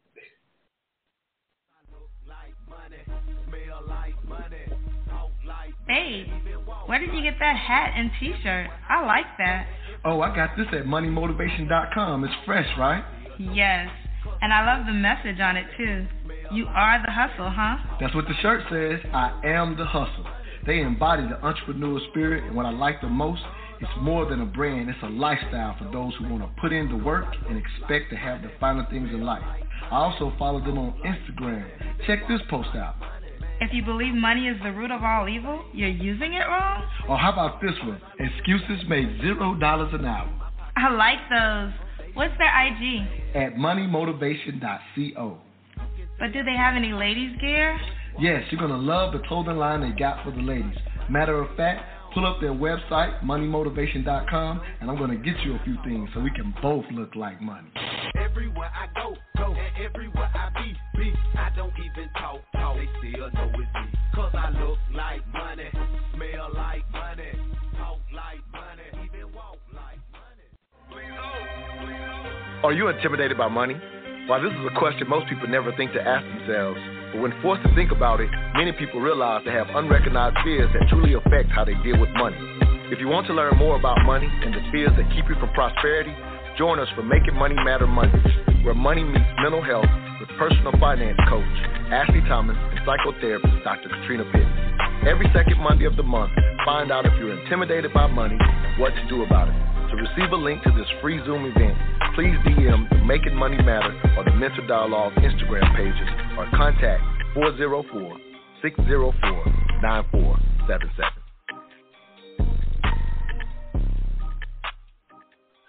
Welcome back to the Mental Dialogue Talk Show. Again, I'm your host, Montoya Smith, aka Black Socrates. So glad to be part of the Making Money Matter Mondays. You heard Ashley dip into the show in the first hour if you've been listening. Um, but she is a financial coach who helps put on Making Money Matters along with our psychotherapist, Dr. Katrina Pittman, Pittman. I am highlighting that because we are in need of sponsors. We've been able to provide this month, second Monday, Mondays free of to those who've been able to get the help that they need when it comes to mental health and money. Uh, we are very much in need of sponsors for anybody out there that would like to support or be a part of making money matters. We definitely would appreciate the DM or the call. Again, that number is 404 604 9477 if you are about helping our community get this type of financial literacy, not simply with the money, but in reference to mental health support. With that, please give me a call. This morning's discussion question Grandpa, will I have an inheritance? Got Brother Pianki out of St. Louis typically, but he could be anywhere in the country at this time. So, Brother Pianki, thank you for getting in with us this morning. Give us your three cents or question You know, uh, discussion. You don't have to have life insurance. You can have valuable things that we oftentimes throw away. Mm-hmm. My grandson, when he's a little boy, he's got toys now that he never opened. Toys and games. Those toys and games are worth something.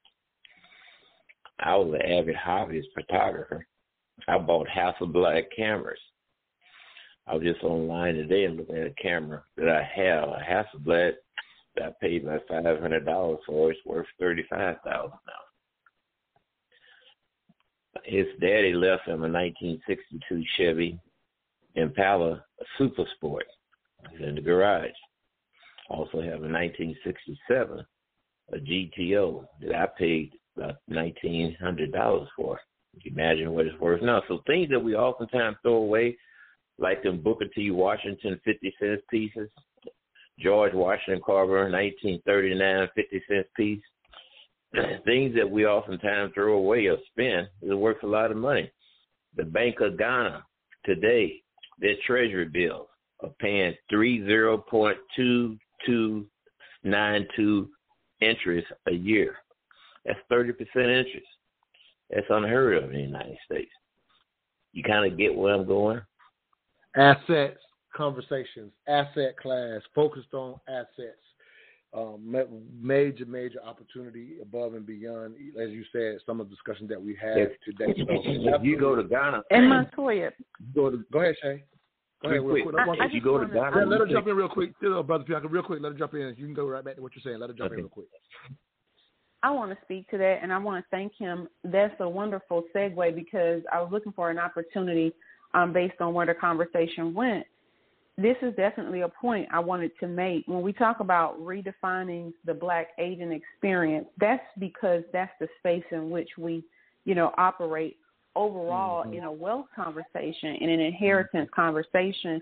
He is a hundred percent correct. And so we also have to redefine the concept of financial security and Dope. what can what constitutes as an inheritance.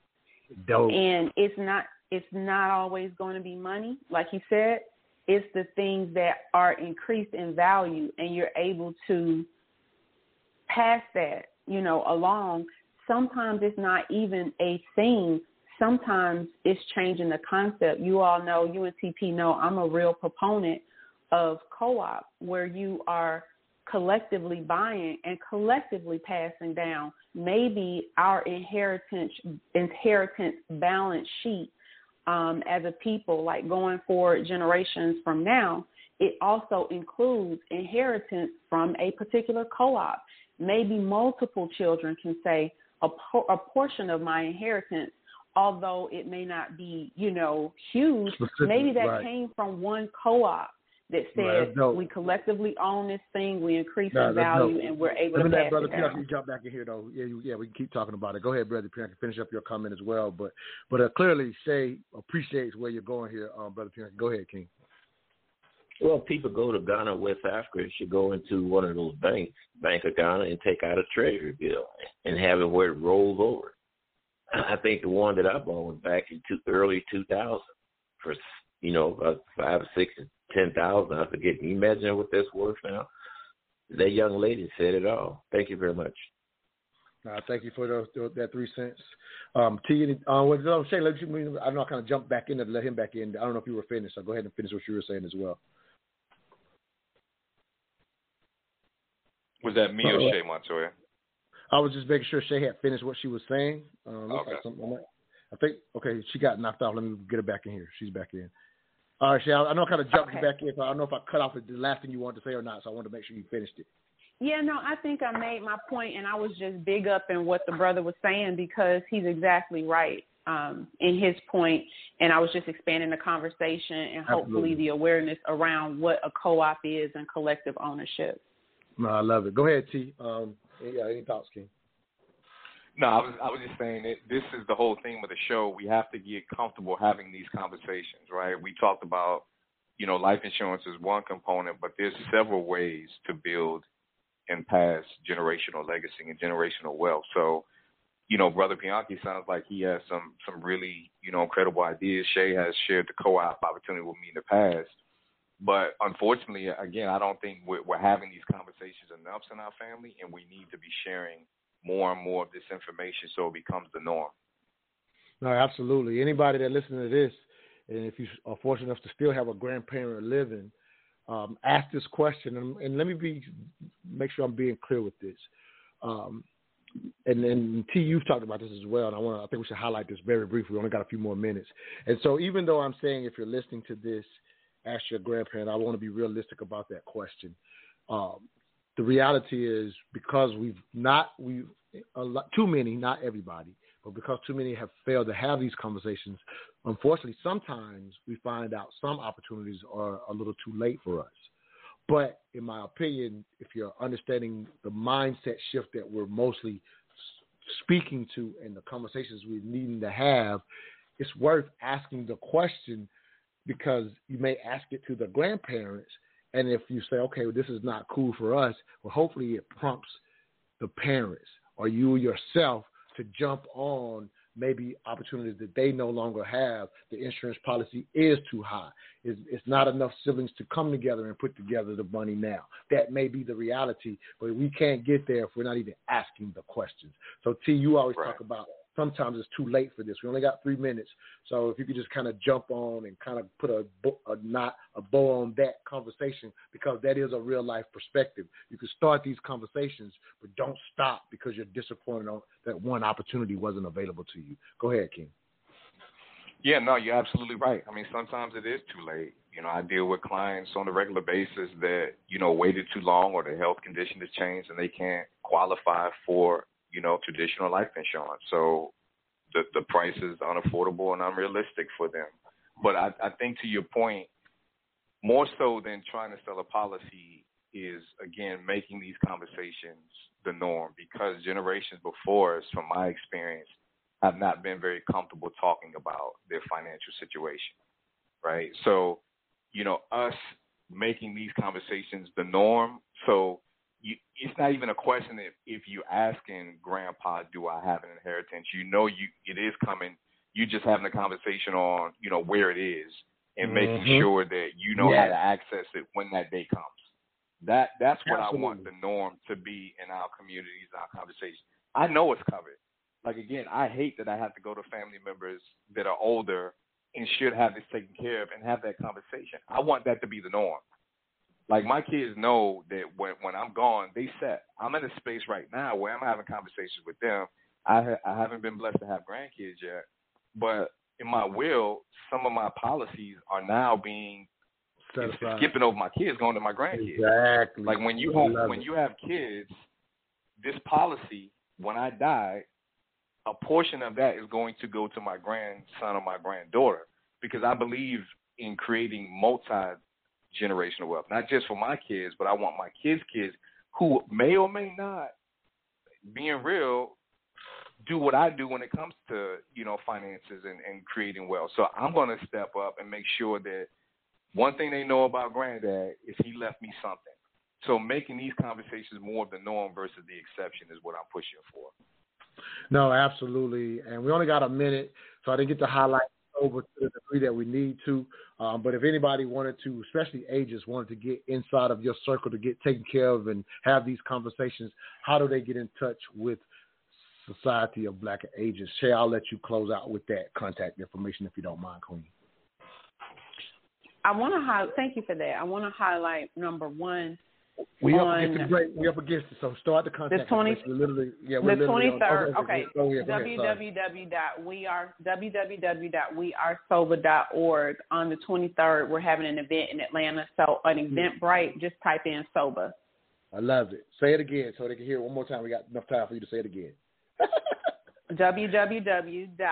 we are soba.org. And again, on Eventbrite, especially you're in the Atlanta area or can make it next Friday, we're having an event um, here in Atlanta. Just type in S O B A at Eventbrite and you'll see SOBA Blackout.